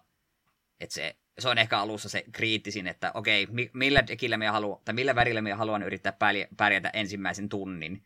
Sen jälkeen sun kaupungista kaupunkiin juoksemalla pystyt ostamaan Basic Landia varmaan tarpeeksi, voit vaihtaa haluamas väriin.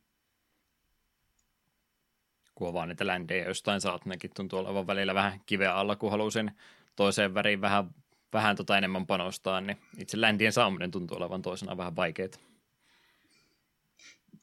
Joo, onneksi itse pysyttelin aika pitkälti kahdessa värissä kopeliin, niin tämä ei minua niin paljon häirinnyt. Mm. Hahmon luonteenkin siinä pikkasen pääsee kyllä harrastamaan ihan meidän avataria, siis päästään ominaisuuksia nappasemaan, mutta se ei sitten loppupeleissä vaikuta yhtään mihinkään, että sama, sama ukkeli se siellä kävelee sitten ruudulla kaikista huolimatta, otit sitten minkä näköisen hahmon itsellesi tahansa, mutta pikkasen kustomointiakin siitä sitten pääsee harrastamaan.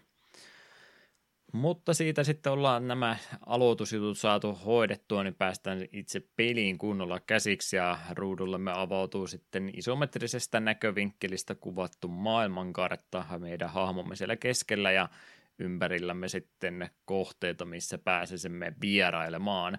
Isoimpana sitä hyppää aina silmään tietysti kyliä, mitä kovastikin eh, tälle Sandalarin planeetalle ripoteltu on, ja kylissä sitten kaikkea kivaa, kivaa päästäisi harrastamaan. Se, mikä peliä johdattelee tai pelaajaa johdattelee eteenpäin on tietysti nuo questit, tehtävät, mitä sieltä saamme kylän vanhimman kehotuksesta.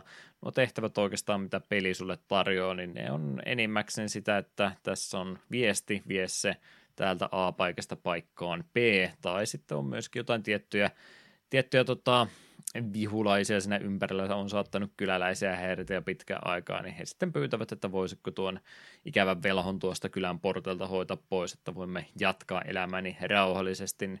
Tämän tyyppistä pientä yksinkertaista tehtävää siinä sitten meille annetaan, että saadaan saadaan pelaaja tutustumaan ympäröivään maailmaan pikkasen paremminkin. Palkintona niistä sitten vaihtelevasti on on jotain amulettia saatetaan saada, mitä voidaan vaihtaa sitten johonkin muihin hyödykkeisiin tai muuta tämmöistä vastaavaa hyödykettä, että kyllä näitä kannattaa tehdä.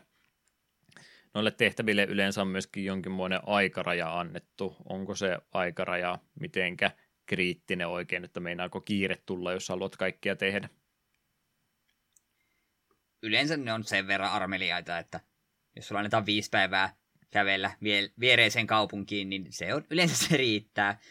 Ehkä ainoana poikkeuksena on, että jos tulee joku semmoinen, että hei, e, e, alkuvaiheella saat questin, että hanki itsellesi valkoinen sorseri ja vie se tunne kaupunkiin, mikä on jonkin matkan päässä, niin sitten välillä saattaa vaan tulla tilanne, että no, eipä ole valkoisia sorsereita oikein missään tarjolla, niin sitten mm. siihen saattaa tuhlaantua sitä aikaa, mutta muut pääsääntöisesti kaikki tehtävät on varsin nopeasti tehtäviä,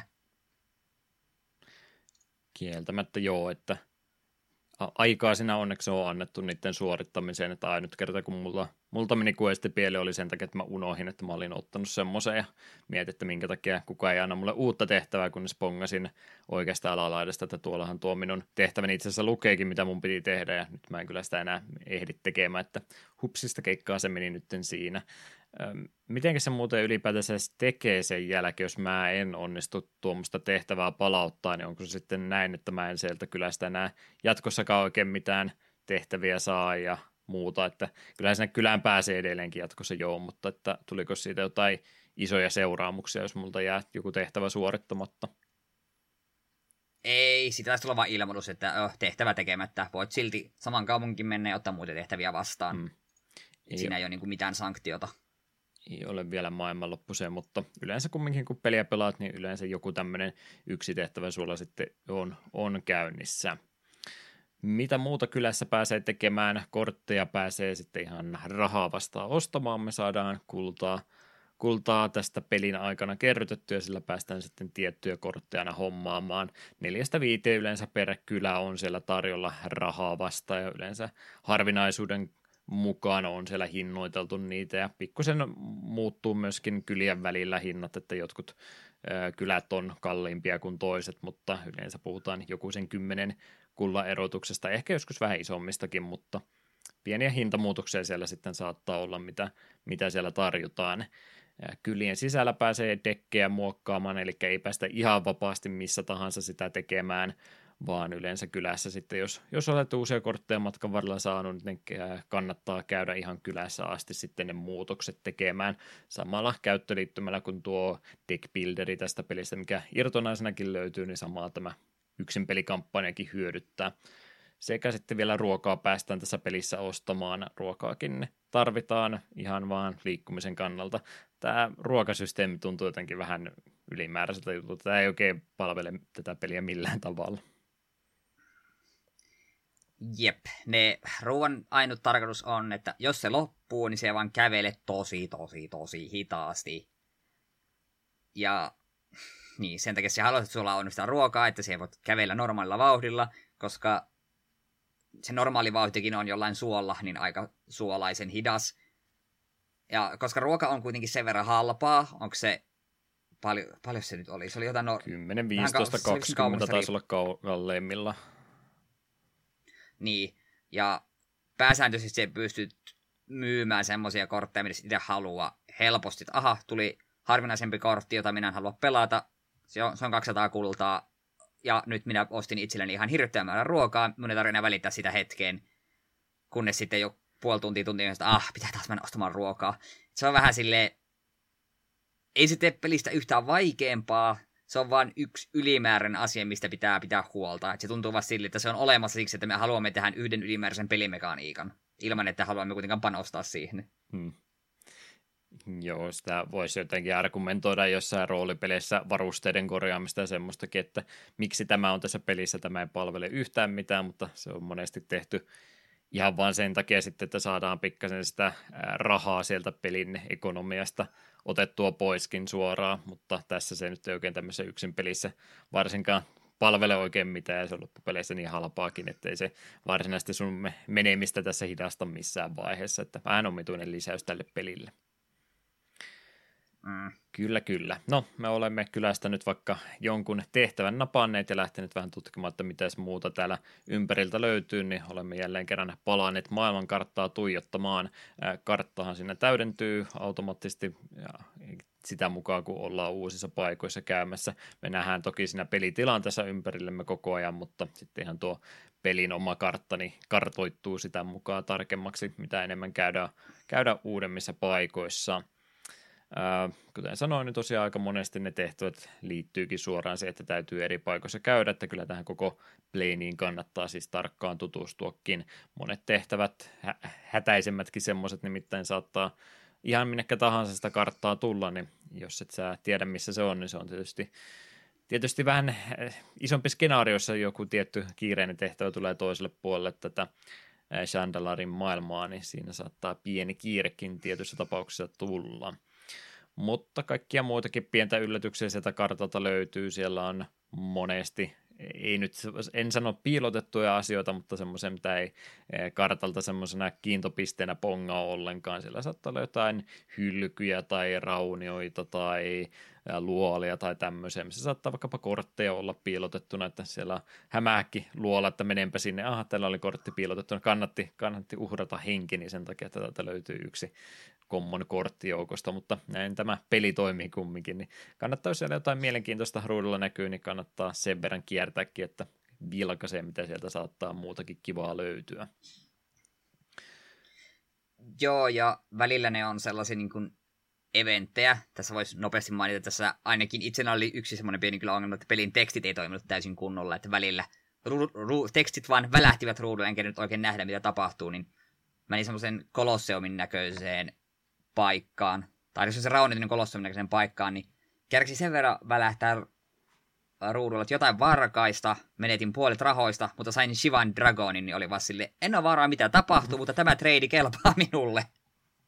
Joo, mulle taisi samaa tulla, kun mä olin justiin, justiin ostanut jotain kalliita kortteja rahaa vasta ja sitten ruokaakin sillä lopulla, kun ajattelin, että no ruokaa kumminkin tarvitsen, niin miksi minä kultaa niin semmoisena käyttäisin, niin tuli tuommoinen eventti vasta, että voi voi, varkat vei kymmenen kultaa multa, mutta antoi joku rarekortin tilalle, että no voi voi, että nyt, nyt kävi näin sitten.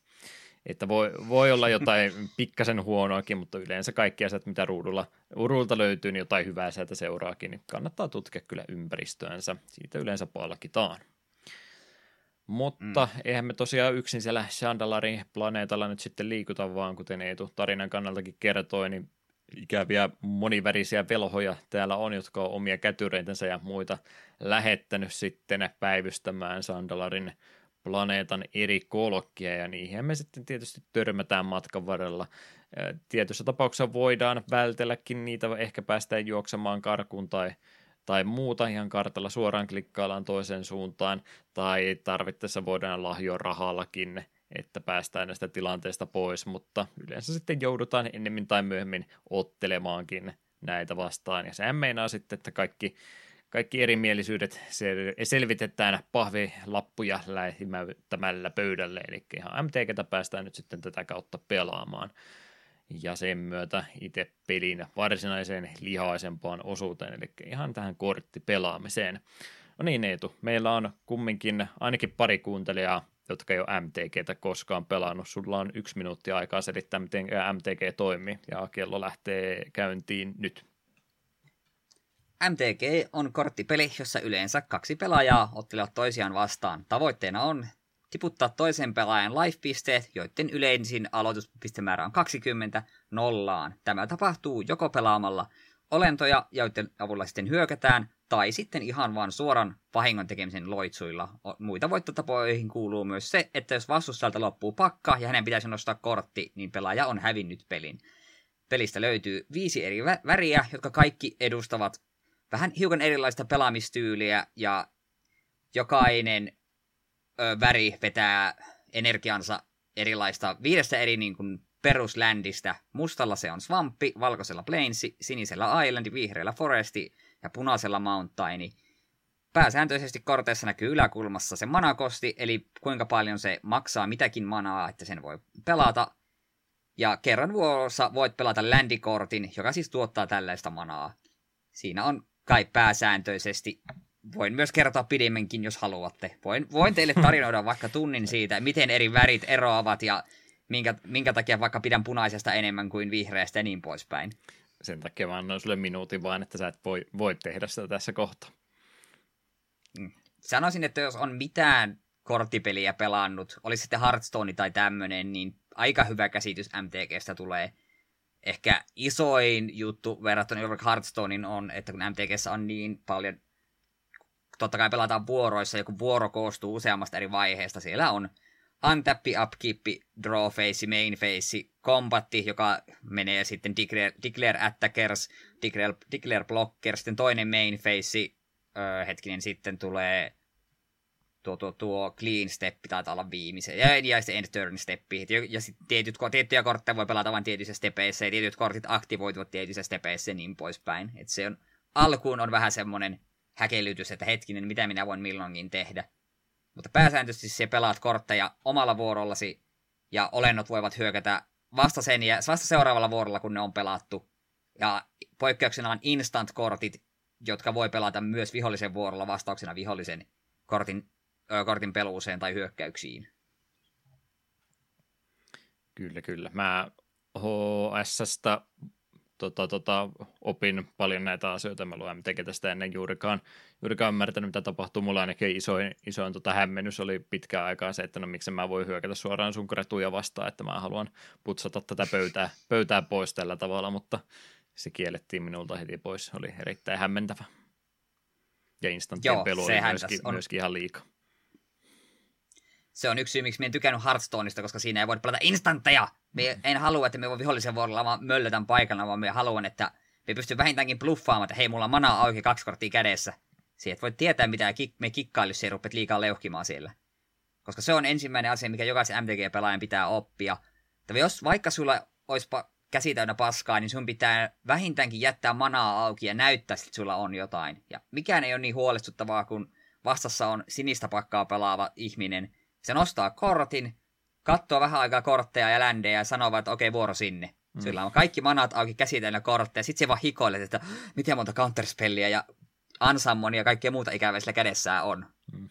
Ja joskus riittää pelkästään kaksi niistä manaa auki, koska se, se tarvitaan counterspelliin ja se pistää pasmat sekaisin ihmiseltä. En minä halua pelata mun Shivan Dragon, jos on kaksi niistä auki. Paitsi jos on tyhmä pelaaja eikä tajua, että mitä kaikkea sillä voikaan olla, niin sitten vaan pelaa joka ikisen ansaa, mitä ikinä on peli matkalla keksittykään. Totta. Kyllä, kyllä. Joo, kaikki tuommoista rupeaa miettimään, että montako eri vaihettakin pelkässä oman vuoron pelaamisessa on, niin sekin on semmoinen tietynlainen säikäytys, jos on jotain yksinkertaisempaa tottunut pelaamaan, mutta ei se mun mielestä MTGstä nyt ole jotain matkan varrella ymmärtänytkin, että ei se nyt siitä siis automaattisesti vaikeaa, että se on vaan lohkottu pienempiä osia, se vaan täytyy se järjestys sitten siinä tietää. Ja jos tämmöistä digitaalista peliä pelaa, niin se aika monesti myös huolehtii sun puolesta niistä, että ei sun tarvi ei sun tarvitse kaikkia ulkoa pitää, jos on jotain efektiä, minkä, mikä tota, tapahtuu omassa upkeepissa vaikkapa, niin yleensä tämmöiset pelit kyllä muistuttaakin, että nyt on, nyt on aika tehdä Ää... tämä näin. Mutta ei kaikki, ei kaikki. Mä tiedän, varsinkin vanhemmat on semmoisia, että ei, ei aina tapahdu, mutta riippuu vähän pelistä. Joo, tässä Chandalaarissa niin efekti, mitä tapahtuu sun upkeepissa on hiukan hankala asia, kun peli ei automaattisesti pysähdy upkeepiin, vaikka sulla olisi miten monta efektiä siellä. Sun pitää erikseen itse vastustajan vuorolla täpätä sinun omaa upkeepia, että hei, pysähdy tuonne, haluan maksaa minun manavaltini manamaksun, en halua ottaa damakia joka vuoro. Mm. Ja se on asia, mikä mulla kesti tosi pitkään tajuta nuorempana, että me oli aina, että tämä on ihan huono tämä mana, tää, tätä manavalti. Tämä yhden kerran antaa mulle manaa ja sen jälkeen se tekee mulle vaan damakea joka vuoro. Mitä tämä tämmöinen on? Mm. Että miksi, tässä lukee, että sen voi antapäitä, mutta miksi tämä ei toimi? Että ei, peli ei anna sitä mahdollisuutta. Mutta pääsääntöisesti tämä on vähemmän asioiden elämän käyttöliittymä on hyvä, että kun sä oot main faceissa, niin peli merkkaa että hei, sulla on manaa näihin kortteihin, voit pelata ne. Tai jos vastustaja, vastustajan vuoro on, ja se on hyökkäämässä, niin peli näyttää, että hei, sulla on nämä instantit, mitä siellä voit pelata. Niin se on ihan siinä mielessä hyvä tapa aloittaa, että sun ei tarvi kuumeisesti jokaista korttia käydä läpi joka vaiheessa, vaan se vähän niin kuin näet, että okei, tuo kortin teksti on keltaisella, minä voisin kästetä se nyt, jos minä haluaisin. Mm. Joo, käyttöliittymistä noin muutenkin, niin sehän kyllä näyttää siis joka ikisen vaiheen ikoninakin siellä erikseen. Ja se, miten se on automaattisesti, mä en tiedä, mulla on pieni riski, koska mä jouduin pieniä kikka kolmosia tekee, että mä sain peli ylipäätään pyörimään. Mulla on vähän päivitetympi versio tästä kyseisestä pelistä ollut pelailussa, että mä en tiedä, onko, onko näihin, näihin asetuksiin mennyt koskemaan kukaan ollenkaan, mutta mut, Siellähän siis äh, pystyy tiettyjen välivaiheiden ylikin hyppäämään automaattisesti, jos sulla ei mitään siellä tekemistä, mutta sähän pystyt ilmeisesti aika paljon itsekin sinne laittaa niitä kohtia, että hei mä haluan tämän, tämän vaiheen manuaalisesti pelata, että sä voit tälläkin tavalla lähteä sitä muokkaamaan vielä tarkemmaksi, jos haluat jotain yksityis, Kyllä. yksityisjuttuja tehdä tässä. Kyllä, voit, voit merkata sinne, että hei vastusta, pistetäänpä stoppi tuonne vihollisen endi, endiin haluan siellä tehdä asioita, tai tosiaan jos haluat omassa upkeepissa tehdä asioita tai omassa drawstepissä, niin se voit isket sin, klikkaat sieltä, se iskee sinne sen täpään, että okei, seuraavan kerran, kun mennään tähän faceen, niin peli pysähtyy ja antaa sulle mahdollisuuden tehdä jotakin.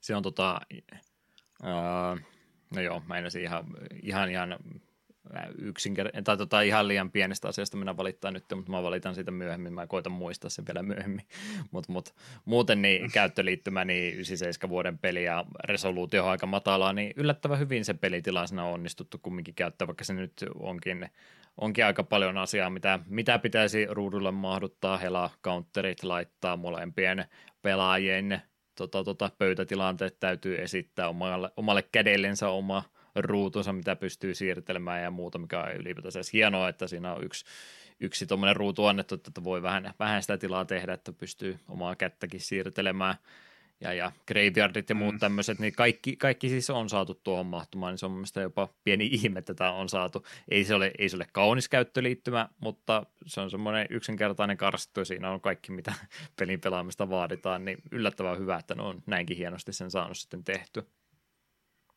olen omituinen, mutta minä tykkään tästä käyttöliittymästä enemmän kuin areenan käyttöliittymästä. Mm. Tämä on simppeli, mutta se toimii. Siinä on kaikki, mitä tarvitsee. Mutta se on jotenkin tosi selkeää nähdä siinä kaikki. Joo. Ja plus sitten ne mm. taustakuvat, mitkä siinä on, niin ne on, ne on hienot. Tykkään niistä. Tässä ei tai kyllä olla mitään mahdollisuutta vanhoja vuoroja selailla taaksepäin, että se taitaa olla vähän semmoinen moderni ominaisuus, mutta tämän hetkisen tilanteen kyllä ihan täydellisesti tuostakin, tuostakin muodostaan näkee. Ja areenaan liittyen semmoinen no pik, pikkuvalitus, mikä mulla oli, niin tämä peli, mikä tämä nyt onkaan se resoluutio, millä tämä pyörii, niin tässä on saatu kortit menemään täppiin, mutta areenassa ei jostain kumman syystä mahtunut, että ne menisi täppiin, vaan ne jää sillä vähän kyljelle. Mitä ihmettä? Kyllä, ja se on tuollaisia asioita, mitä kun pelaat oikeasti MTG-tyypit täppää vaan sille laittamalla ne vinoon, niin se on väärin. Ei niin voi tehdä. Se on vähän kuin pelaisit landit kretujen eteen. Ei niin voi tehdä. Se, on vaan, se vaan sekoittaa ihmisiä. Jos ne menee sillä 45 asteen kulman, jos ne tekee puolet vahingosta, mutta sitten ei menekään täppiin seuraavalla vuorolla, niin se on, ehkä se on kato niiden omaa keksintö. Niillä voi hyö, hyökätä Aivan. puolella voimalla, mutta ne voi jättää vielä blokkereiksikin. Se on tämmöinen oma sääntö, minkä keksi justi. Mm. Kyllä, kyllä. No käyttöliittymä yllättävän hyvä aikaiseksi peliksi. Yllätyin itsekin, että kuinka hyvin se toimii. Oli vähän kauhuissa niin kuin lähin peliä ekaa kertaa kokeilematta.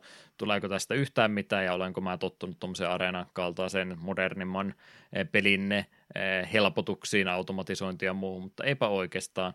Että tässäkin itse asiassa jopa kun lähdet jotain kortteja pelaamaan, niin tuplaklikkaamalla sä pystyt ainakin minun versiossa pelaamaan kortin suoraan, että sun ei tarvitse edes noita ländejä manoja sitten – mennä sieltä valakkaamaan. Suositeltavaa toki on, että tekee. Tämä on semmoinen asia, mikä just on ollut, ollut mulle aina sillä, että minkä takia ihmiset valittaa ollenkaan siitä, että jos peli automaattisesti täppää, eihän tästä ole mitään muuta kuin hyötyä vaan, ja sitten kun ekan kerran tapahtuu se juttu, että nyt tekoäly täppäsi väärät kortit ja mulle ei jäänyt auki sitä oikeaa manaa, niin ymmärsin hyvin nopeasti, että minkä takia nämä valittajat ovatkin aina olleet oikeassa, että jos mä nyt jatkossa sitten itse kumminkin täppää nämä manat.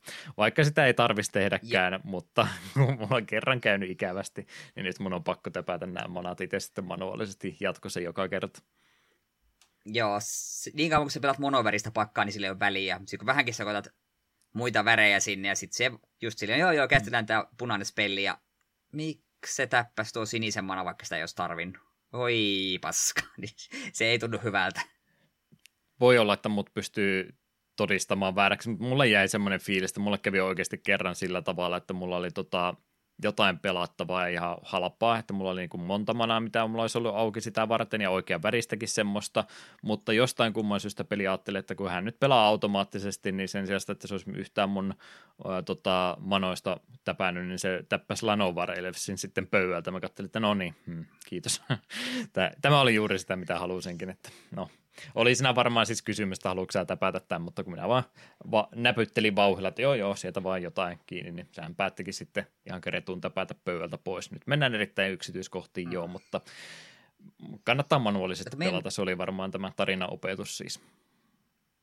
Mm. Minä on varma, että onkohan tuossa ollut joku päivitys sinun versiossa, koska ainakin tämä, mitä mie pelasin, niin se ei, jos mie just tuplaklikkasin, niin kyllä se ländit täppäs automaattisesti, mutta artefakteja se ei osannut. Että mun piti moksit esimerkiksi itse.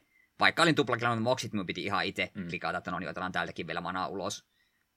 Mutta en ole, ei, en pelannut itse kertaakaan Novar FC, kun en mitään vihreitä halunnut tällä kertaa pelata. Mm. Niin, niin en, en, en ole osattu ottaa kantaa. Voi hyvinkin olla, että se on ihan, ihan pelin koodissa vaan, että se katsoo Lanovar Elfsiä myös niin kuin tavallisena manaa lähteneen, että se artefaktit on vaan poikkeus. Ja nyt niille, ketkä ei ihmettelevät, niin Lanovar Elves on yhden manan yksi ykkönen, joka voi täppäämällä antaa yhden vihreän manan. Vanha perus hyvä lappu. Kun kaikesta käyttöliittymästä ja muusta nyt vielä puhutaan, niin mitenkään oikeassa pelaamisessa, kun tuossa pelissä oli muuten sillä ainakin jälleen kerran minun versiossa, jos mä olin päättänyt jo täpätä ja olin täpännyt jonkun, niin mä en voinut enää epäantapätä sitä ollenkaan pois, että jos mä olin jo jostain kumman syystä pistänyt ländejä sivuttain, niin mä en sitten, jos mä muutikin suunnitelmaa, niin se ei enää auttanut, ne oli jo käytetty, että jos oikeassa MTG noin tekee, niin tuleeko siitä sanomista, tuleeko turnauspelaamisessa minulle varoitus siitä, jos mä toteankin, että mä täppäkään näitä nyt sitten no, sanoisin, että jos se turnauksessa täppäät Viisländiä ja sit sä sille, ei, ei, ei, hetken, sittenkään täppää näitä, niin sit siinä vähän vastustaja voi joko sanoa, että no anna mennä, tai se voi sanoa, että ei käy, se ne on jo täpissä. Hmm. Mutta sitten just ainakin kasuaalissa pöytäpelissä, niin joskus sitä käy vaan siitä, että joo, täppään kaikki. Oi, mulle muuten riitäkään manat, okei, vedä, vedäpä takaisin, niin, niin se niin. yleensä ei ole kovin paha juttu. Ja, mutta se etenkin tässä versiossa ja ylipäätään vanhassa Magicissa – se on yksi syy, minkä takia niitä ei varmaan kukaan an- antaisi sun vetää takaisin, koska oli vielä olemassa semmoinen hassu pieni sääntö kuin mana burn, joka on nykyään loistaa poissaolollaan. Nykyään MTGssä, jos se täppäät ylimääräistä manaa, että se pelaat seit, kuuden manaa spelliä ja se täppäät kahdeksan manaa estä niin kuin, manaa, niin, niin ei mitään, se kästät sen ja sulla menee kaksi manaa hukkaan. Mutta vanhoilla säännöillä, mitä Chandalar tottelee, niin kaikki käyttämätön mana, joka on kuitenkin täpätty, niin tekee sulle yhden damaken, kun se menet seuraavaan vaiheeseen. Niin sitten jos se vahingossa tosiaan täppäät sen kuusi ländiä ja huomaat, että vitsi, minä tarvinnut kuin neljä, niin sillä kaksi damakea. Tuo oli semmoinen tupla loukka, loukkaus mun Lanovar Elfsin kanssa, koska siinä voi täpätä, täpätä kyseisen creature ja se antaa vihreätä manaa, niin se ei se, että mä missasin mun hyökkäysvuoro, vaan sekin, että nyt mulla ei vielä sitten manaakin leijuma yksi, sieltä tuli minun yksi vahinko, että tämä on hirmuinen loukkaus, että peli, miksi menit tekemään tämän minulle. Mm. Milloin tuosta säännöstä on pois, pois hankkiuduttu?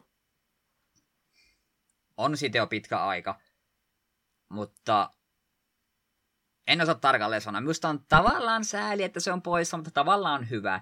Siinä on ehkä se ongelma, että se tekee muutamasta kortista, tai se sääntö joku vaihdos, kun tuli, se teki muutamasta kortista hyödyttömän, koska Chandalarissakin on kortti nimeltä Power Search-niminen punainen enchantmentti, joka sanoo, että jokaisesta, ö, joka pelaajan, oliko se endissä, se ottaa yhden damaken jokaista ländistä, mikä sillä on pystyssä. Hmm. Eli käytännössä sitten se oli silleen, että okei, sun on pakko pelata kaikki sun mana, sun on pakko käyttää sitä, joka tapauksessa damakeen. Niin se oli ihan hauska efekti, etenkin jos itse pelasi jotain niin sanottuja manasinkkejä, esimerkiksi Shivan Dragonin työn, niin vaikka kaikki sun manas joka vuoro, niin kun sitä pystyy pumppaamaan punaisella manalla, niin teit tilanteen, missä sieltä ottanut itse damakea ja vastustaja otti joka tapauksessa damakea ja teki se mitä tahansa. Korttipeleissä kumminkin yleensä tasa väkiset pelaajat kun pelaa, niin se yksikin misplay, mitä sattuu tapahtumaan, niin sekin saattaa olla jo monessa tapauksessa se ratkaiseva tekijä, niin siinä mielessä se manapörin ainakin omaa korvaan kuulostaa vähän semmoiselta kaksinkertaiselta rangaistukselta, että menit huonosti pelaamaan ja nyt sitten otat sen takia vielä vahinkoakin, niin en, en ainakaan itse ole tullut tästä fiilistä, että tulisipa se nyt takaisin sitten. Aa, 2010, 2010 on tullut tuo main setti, niin silloin on Manaburni hävinnyt. Tämä ei se ole sen kauan. Me ajattelin, että se olisi mm. paljon pidempi aika. Kyllä, kyllä. Hmm. Yllättävän pitkään siis. Yksityiskohtia, joo, en tiedä liittyykö nämä tämän pelin meidän tähän arvosteluprosessiin kuinka tarkkaan, mutta juttu tästä aina kertoo kumminkin, kun tutusta ajasta puhuu, niin saattaa vähän tämmöiselle yksityiskohtiinkin tulla takertua sitten kiinni. Mutta kun käyttöliittymistä tämmöistä puhuu, niin se on melkein pakkokin tämmöisistä asioista huomautella, koska sen täytyy toimia niin kuin haluaa, tai sitten kun se ei yhdessäkään kohtaa toimi, niin siitä jää kyllä yllättävän nopeasti ikävä fiilis, niin tämä yllättävän hyvin kumminkin onnistuu puhtain, puhtain kätöisen sitten hoitamaan tämän käyttöliittymäpuolen. Mutta se, mitä se ei välttämättä osaa ehkä ihan niin hyvin hoitaa, niin meidän puolella asiat todennäköisesti tapahtuu hyvin, mutta sitten siellä on se vastapelaajakin kampanjatilassa tekoäly sinua vastaan pelaamassa, niin mitä sulla on tekoälyn kannalta kerrottava?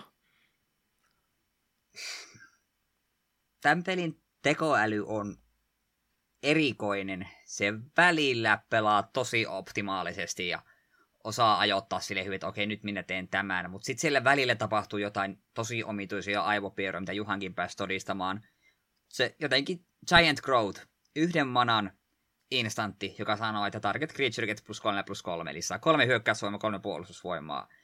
Kuulostaa simppeliltä. Hyvin simppeli kombattirikki, jolla se joko vahvist, jolla se vahvistat sun omaa kretua silleen, että päästä tekemään tosi paljon damakea, tai sitten se yllätät vastustajan silleen, että haha, tämä pienitus onkin nyt isompi ja nyt sun blokkeri kuoleekin. Niin se on tekoälylle tosi vaikea kortti. Ne ei yhtään tiedä, mitä sille pitäisi tehdä. Välillä ne iskee sen siihen oikein hyökkäävän kretuunsa tai oman puolustavan kretuunsa ja toimivat oikein. Välillä ne heittää sen oman kretuunsa, joka ei ole kombatissa ollenkaan. Okei. Okay. Välillä ne heittää siunkretuun, mikä ei ole kombatissa ollenkaan, mm. joka on tosi outoa. Ja sitten ne hyöttää sen siunkretuun niin, että niiden oma kretu kuolee se joka kerta se pistää sille miettimään, että jokin meni nyt pieleen ja me en osaa yhtään keksiä, mikä se on, että se peli selvästi tunnistaa, että nyt on tilanne, missä tätä korttia voi käyttää, mutta se ei yhtään tiedä, mihin se pitäisi käyttää, vaikka se on noinkin yksinkertainen kortti. Hmm. Ja minun mielestä se ei muilla kortilla tapahdu niin usein. Giant Growth on semmoinen, mikä useamman kerran niillä vaan jokin sulake palaa aivoissa. Tuommoisessa asiassa niin se niinku enää menee edes huonon tekoälyn piikkiin, se vaan se niin vihjaisi suoraan, että se on oikeasti jotain rikkinyt pahemman kerran, että se niin kuin tarkoituksella ei selvästikään pelaa sitä huonosti, vaan se nyt jotain, jotain siellä, jotain puhuttuu rattaita kokonaan. Jep, ja välillä sitten tulee näitä tämmöisiä ihan vaan, että okei, nyt kanssa jokin, jokin nyt ei vaan mennyt oikein. Mulla oli tilanne aika alkupuolella, pelasin jotain vastustajaa vaikka, vaikka että no voi helvetti, minä häviän tämän matsin, koska vastustaja hyökkää molemmilla kretuillaan, me voin blokata vaan yhden, me häviän, me on yhdessä lifeissa, ei mitään. Vastustaja skippaa hyökkäyksensä. Hmm. Vähän aikaa katselin, että okei. Okay. Ja silleen, että tämä mun ainut kretu on lentävä, sen kretut ei lennä. Mie hyökkään ja mie voitin sen. Et se oli niinku just silleen, että kuka tahansa, joka on Magicia pelannut edes yhden pelin, olisi nähnyt sen tilanteen, että hei, me hyö... joko me hyökkään tällä vuorolla ja voitan, tai sitten me häviän. No minäpä olen hyökkäämättä. Niin se se, se oli outoa. Ja niin. Et se välillä siinä jotenkin se tekoälyllä tapahtuu outoja asioita. Välillä se myös tuu, saattaa päättää tuhota omia kretujaan tosi oudosti ja niin poispäin. Mutta Giant Growth on esimerkki, mitä minä haluan niin kuin, voimistaa, että sitä tapahtuu aivan jatkuvasti. Minä en ymmärrä, mikä siinä kortissa on vikana. Ehkä, ehkä on jotain, mitä minä itse vaan tiedä. Kyllä, kyllä. Vanhoissa MTG-säännöissä, jota myöskin etu lisänimessä käytin, eh, termiä oli sana ante, mitä anti oikein tässä konteksti, kontekstissa tarkoittaa. Joo, ante on tosiaan palkintokortti, mikä pistetään pelin panokseksi. Tämän pelin mittakaavassa tarkoittaa sitä, että joka ikisessä duelissa, ei muutama eventti on maailmankartalla, missä sulla jo anteja, niin sinun pakasta yksi kortti on niin kuin riskin alla, että se menetät sen. Jos siellä häviät, niin sun rangaistus siinä on, että se menetät sen kortin, ja joissakin tapauksissa menet jopa useamman kortin. Niin. Ja sitten on tosiaan olemassa muutama kortti, mitkä ihan erikseen sanovat, että hei, tätä korttia voi vain pelata, jos sulla on ante mukana ja niin poispäin, ja niihin kortteihin on juurikaan perehtynyt. Mm. Hei, tämä on vähän hassu mekaniikka, ja tämä on yksi suuri syy, miksi me kannatan, että tässä pelissä kannattaa tallennella ihan jatkuvasti, koska te ette halua, että koska teille tulee huono aloituskäsi, niin te menetätte Swords to Plowsharesin tai Lightning Boltin tai jonkun vastaavan äärimmäisen tärkeän kortin. Onneksi on tämä sääntö jo kadonnut. Saves-kummaaminen tässä pelissä on sallittu ja jopa suositeltava. Kyllä. Se tekee tietyllä tapaa pelin pelaamista helpompaa kuin mitä se ehkä tarvisi olla, mutta tietynlainen satunnaisuutta se tuo tuohon pelin mukaan ja varsinkin se, että ei, ei ihan hirveästi kannata myöskään niihin vastustaja-antekorttien voittamiseen se enempää, enempää niin kuin keskittyä, että joo, sieltä on saattanut itsellekin ehkä joku hyvä joskus tulla, mutta se nyt vaan on kortti, mikä tulee, niin se hyöty, mitä vastustaja antekorttien voittamista saa aika pieni, mutta se, mitä sä voit hävitä, niin kun sä tiedät, mitä kortteja kannattaakin pelata, niin se on, se on niin paljon korkeampi kuin se hyöty, mitä tuon voittamisesta saa, että ihan sallittu on kyllä, että kannattaa tallennella vähän väliä. Melkein joka duelin jälkeen oikeastaan, ei kukaan sitä mitään sano. Mm. Mutta Antesta huolimatta, niin pal- vastustajan voittaminen on hyvin palkitsevaa, koska jokaisen kartalla haastetun mörrin jälkeen sinulle tulee kaksi vaihtoehtoa. Joko sinä voit ottaa useamman kortin palkintona, neitä vaihtelee parista kommonista, uncommon ja rareen, tai sitten sinä voit ottaa vihjeen dungeonista. Ja dungeonit toimii tässä pelissä silleen, että ne on ripoteltu ympäri maailmankarttaa, ja minä varmaan voit edes löytää niitä, jos sulla ei olisi ensimmäistä vihjettä niistä. Mä monesti, monesti kävelin paikasta ohitte, missä se sitten niin kuin olikin, olikin ollut, ja luulisin, että mä olisin pongannut sen aikaisemmin, jos mulla olisi se vinkki siitä ollut, niin voi olla hyvinkin näin, että sä tarvitsee ainakin se yhden vinkin, vaikka sen perusteella ei kyllä vielä hirveästi mitään löydä, mutta ne ei taida olla kyllä aktiivisena ennen kuin sä et se yhden edes oot saanut. Mm. Ja niin, jokaisen dungeonia kohden löydät, voit saada yhteensä kolme vinkkiä. Näiden vinkkejä olisi tosiaan löydät sen sijainnin, että onko se mistä kaupungista mihin suuntaan, minkälaisia kortteja sieltä voi ottaa palkinnoksi, ja minkälaisia efektejä siellä on ja minkälaisia niin, kortteja vastustat sillä pelaa. Ja nämä on aika merkittäviä, koska ensinnäkin näistä voi voittaa niitä parhaita mahdollisia kortteja, juurikin mokseja, Ancestral, Ancestral Recallia ja vastaavia lappuja, mitä ei sitten normaalisti pysty edes löytämään. Et se on pakko niin mennä näihin dungeon, dungeoneihin. Ja näissä dungeoneissa tosiaan on jotain erikoisefektejä. Saattaa olla, että siellä vastustajat pelaa vain ainoastaan valkoisia olentoja, ja siellä on koko ajan voimassa, että kaikki valkoiset olennot on vahvempia. Saattaa olla, että sieltä, sieltä itse saa käyttää sillä punaisia kortteja. Saattaa olla, että joku tietty enchantmentti on koko ajan siellä voimassa. Että siellä on tämmöisiä muuttujia, ja mitä enemmän sä kerät vinkkejä, niin sitä paremmin saat valmistautua siihen. Että juurikin just pelaat pääsääntöisesti sinistä pakkaa ja sitten sä saat vinkin, että hei, tuolla luolassa on tosi hyviä sinisiä kortteja, mutta siellä ei voi pelata ollenkaan sinisiä kortteja itse, niin sitten se vähän joudut pohtimaan, että miten pakkaa, minkälainen pakan me rakennan, että me pääsen voittamaan sieltä herkkuja. Monoväriä ei kannata pelata, voi tulla ongelmia siis. Joo, kyllä. Joo, Dungeonit on, äh. on semmoinen aika tärkeä, tärkeä juttu, että pääsee pelissä ylipäätänsä eteenpäin ja muutenkin se, että miettii sitten, kun varsinkin vanhoista MTG-kortista puhutaan, niin siellä on oikeasti semmoista korttia, mikä eh, vahvistaa sun dekkiä kyllä yllättävän paljon, että kannattaa oikeasti niitä hyviä palkintoja niistä sitten kerätäkin. Onko nämä tota, tota, tota, tota, nyt kun mä en ihan loppuasti malttanut tätä pelata, niin pystyykö tätä peliä läpäisee ilman, että on dungeonita päihittänyt? Riittääkö se, että mä vedän tarpeeksi yhdenvärisiä vihuja kumoa ja sitten pääsen käsleen vai onko nämä dungeonitkin välttämättömyyksiä? Ei ole pakko dungeoneita vetää yhtään. Kastlet ja sitten viimeinen taistelu on, mitä se tarvit. Totta kai dungeonit vahvistaa sun dekkiä tosi paljon. Niin, että kyllä ne Et sillä on tehdä, väliä, mutta että... että ei, siellä ei ole mitään minimikiintiötä, mitkä täytyy hoitaa, että pääsee pelissä eteenpäin. Ei, ei, ei. Ja sitäkin tietysti voit vähän niin kuin katsoa, että minä haluan tehdä tämän värisen pakaan. No tuolla dungeonissa ei ole mitään sellaista korttia, me vaikka niin tarvitsen. Menkö turhaan käy sitä hakemassa. Hmm. Mutta sitten jos sä näet, että siellä tosiaan on niitä herkkuja sun pakkaan, niin nehän kannattaa käydä. Mutta sitten tuossa nopeasti jo Kastlet Juha mainitsikin, nämä, näitä on maailmankartalla viisi, jokaiselle värille oma, ja siellä on jokaisessa tämä oma visardi. Ja tämä on niin kuin, tämä pelin suuri tavoite. Nämä visardit pitäisi saada nurin, ja siihen on no, tarinallisia syitä, plus sitten se, että nämä visardit tasaisin väliajoin yrittää vallottaa kaupunkeja. Sulle tulee ilmoitus, että valkoinen velho yrit, lähetti Crusaderin kaupunkiin X. Ja sitten sulla kartassa näkyy, että se kaupunki on tuolla. Sulla on siinä hetkellisesti aikaa mennä sinne, pysäyttää se hyökkääjä ja kaikki hyvin. Tai sitten jos se odotat liian pitkään, niin siihen tulee semmoinen iso manasymboli se kaupungin päälle. Siihen tulee ilmoitus, että tämä kaupunki on nyt valkoisen velhon vallassa. Ja jos kukaan velhoista saa yhtä aikaa kolme kaupunkia haltuunsa, niin peli on ohi. Koska sitten se kästää Spell of Dominionin ja Arsakon tulee.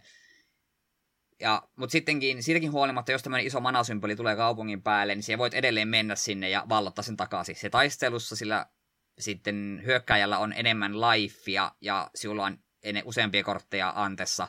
Mutta ne kannattaa ehdottomasti käydä heti voittamassa alas, ettei pääse käymään tilannetta, että okei, nyt kaikilla noilla velhoilla on yhdestä kahteen kaupunkia vallassaan. Nyt tämä on pelkästään sitä, että me juoksentelen edes takaisin vallottel- niin vapauttamassa näitä ja toivon, että ei game overia. Mutta jos siellä menet kastleen, sieltä annat tuota velholle turpaan, kyseinen velho ja tämä kyseinen velho ei enää voi vallata kaupunkeja ja hänen ö, niin kuin alaisiaan ei enää maailmankartalla liiku. Eli pikkuhiljaa maailmankartalla niin kuin tipahtelee vastustajia pois. Ja sen verran että voisi tässä vielä sanoa, että nämä Castle Dungeonit toimii siinä mielessä samalla tavalla, että ne on random generoituja, semmoisia varsin simppeleitä ylävistosta kuvattuja, niin se naputtelet, menet käytäviä eteenpäin. Siellä on random vihollisia, sitten siellä on noppia, mitkä antaa sulle seuraavaan matsiin lisälifea, tai sitten ne antaa jonkun creaturein sille, että hei, sulla on seuraavan taistelun alussa suoraan tämä creature pöydässä. Ja sehän on paras tapahan näitä on pelata silleen, että koska sieltä dungeonissa taisteluista voita kortteja, pelkästään jos siellä hä- häviät, niin silleen, että siltä ulos. Niin sun tavoite on niin kuin ensin vähän tehdä semmoista tutkimusta, että okei, päävelho on, tu- se päävelho on tuolla, tarviiko tapella muita vastaan, hyvällä tuurilla ei. Sitten se kerät vaan niitä noppia sen verran, että saat hyvän life-määrän ja toivottavasti hyvän aloituskretun ja sitten menet haastamaan sen, koska yleensä näillä velhoilla on myös itsellään suoraan joku creature pöydässä. Ja jos sillä sattuu olemaan Serra Angel suoraan pöydässä, niin se on aika kuseessa, jos sulla ei ole yhtään mitään itselläsi. Niin ja tämän lisäksi sieltä löytyy myös tällaisia kääröjä, missä on joku arvoitus. Saatetaan alta kysyä, että millä näistä creatureista on kaksi tafnesia. Jos vastaat oikein, saat jatkaa, jos otat väärin, siihen ilma, ilma, ilmestyy joku vihollinen vastaan. Sitten löytyy myös aarrearkkuja, mistä dungeoneista löytäisi noita aarteita tai kortteja, mutta Castleissa niistä löytää pelkästään näitä jalokiviä, mitä voi sitten vaihtaa toisiin kortteihin. Kyllä, kyllä. Öö, pääseekö ne Castleen suoraan vai kun mä mietin, kun näissä tota, kun sä noita perusvihollisia päität, niin kaikilla noilla velhoilla on joku valtikka, mitkä täyttyy pikkuhiljaa punaisella mittarilla ja pääkalloja tulee jalkojen juureen, niin pitääkö se saada tappia, kun pääsee kastelemaan, vai voiko ne mennä aikaisemmin kiinni? Mä en ole varma, voiko sinne mennä ihan heti. En, kenenkään sauva ei ollut täynnä, kun mie tosiaan pelasin ne pelin läpi asti. Mm. Niin ei, mie vasta jossain kohtaa niin skauttasin käyn koko maailman havainnollisesti, okei, okay, nämä linnat on täällä. Sitten me uskaltauduin siniseen ensin, sen voitin kohtalaisen helposti. Ja sitten rupesin vaan pakkaani vähän pikkuhiljaa kehittämään ja sitten kävin yksi kerrallaan kaikki linnat tiputtamassa alas. Kun... No sen ehkä... No puhutaan siitä tuossa vaikeusosan kohdalla, pitää vähän mainita tuosta noista Sitten tämä pelin vaikeusaste on vähän epätasapainoinen suoraan sanoen. Sanoisitko jopa vähän etupainotteinen vai jotain muuta mieltä ehkä? No, niin se vähän vaihtelee. Kyllä, kyllä. Ja tota Dungeonista ja Castlesta noin muuten vielä, niin mm-mm, varsinkin Dungeonin kanssa, niin jos sä päätät sieltä lähteä pois kesken kaiken, niin pääsetkö sä takaisin sinne, vai antaako se lähteä sun pois sieltä muuta kuin joko voittamalla tai häviämällä? Mä mietin, että oliko tuossa semmoinen vo- tilanne, että jos Dungeonissa häviää, niin se katoaa ja sitten pitää niinku etsiä uudet vinkit sitä varten. Saatto muuten olla, mutta niin, niin se taisi olla jo, että ne dungeonit katoaa kokonaan, että sit jos sieltä, sieltä niin kuin käytännössä kaikkia aarteita hae, niin sit se, ne menee vähän niin kuin hukkaan. Ja Castleissa taas se voit käydä sieltä ne arkut hakemassa kaikki jalokivet ja sitten painua siltä pois ja mennä sinne uudelle. Sillä voit periaatteessa farmata niitä, mutta se on vähän, ei minun mielestä se ole sen arvosta. Hmm. Mutta se totta kai se layoutti randomoituu aina uudelleen. Että sieltä voit tehdä silleen, että okei, olen nyt puhdistanut reitin velholle, menenpä ulos tallen ja menen takaisin. Ei, ei toimi. Hmm. Sitten se randomoituu uudelleen ja joudut taas etsimään reitin uusiksi. Kyllä, kyllä. Joo, amulettia tosiaan monesti kanssa palkintona saa, se on yksi semmoinen resurssi, mitä pelissä on, niillä pääsee monesti vaihtaa kortteihinkin suoraan, se on varmaan ää, tota, järkevin tapa sitten lähteä sitä ihan mielestä dekkiä tekemään. Toki kun ehkä vähän kokemattomampana pelaa, niin on, on ihan kiva vaan kokeilla kaikkia kortteja ja muuta, mutta jos sulla jo etukäteen tiedät, että mitä kannattaa hankkia, niin se on melkein helpoin, että amulettien vaihtamisen kanssa sitten ottaa juuri se kortti, mitä haluaa. Toki ne hyvät kortit yleensä maksaakin enemmän, mutta kyllä ne yleensä myöskin sen arvoisia on. Mutta noita amulettejahan siis niiden kanssa, eikö se tuohon World Magiciinkin jotenkin liittynyt, vai olenko mä nyt vaan tuohon tota, UIin kautta käyttöliittymän kautta ajatellut sen vähän jotenkin hölmösti, mutta World Magicista ylipäätänsä, että mikä systeemi tämä juttu vielä oli. Joo, tosiaan tietystä kaupungista voi ostaa World Magicia, ne on yleensä aika kalliita ja ne antaa jotain efektejä. Yksi oli, että kun olet metsässä, niin saat siellä automaattisesti ruokaa. Sitten on muita tämmöisiä passiivisia, että kävelet soilla he, he paremmin ja vuoristossa paremmin.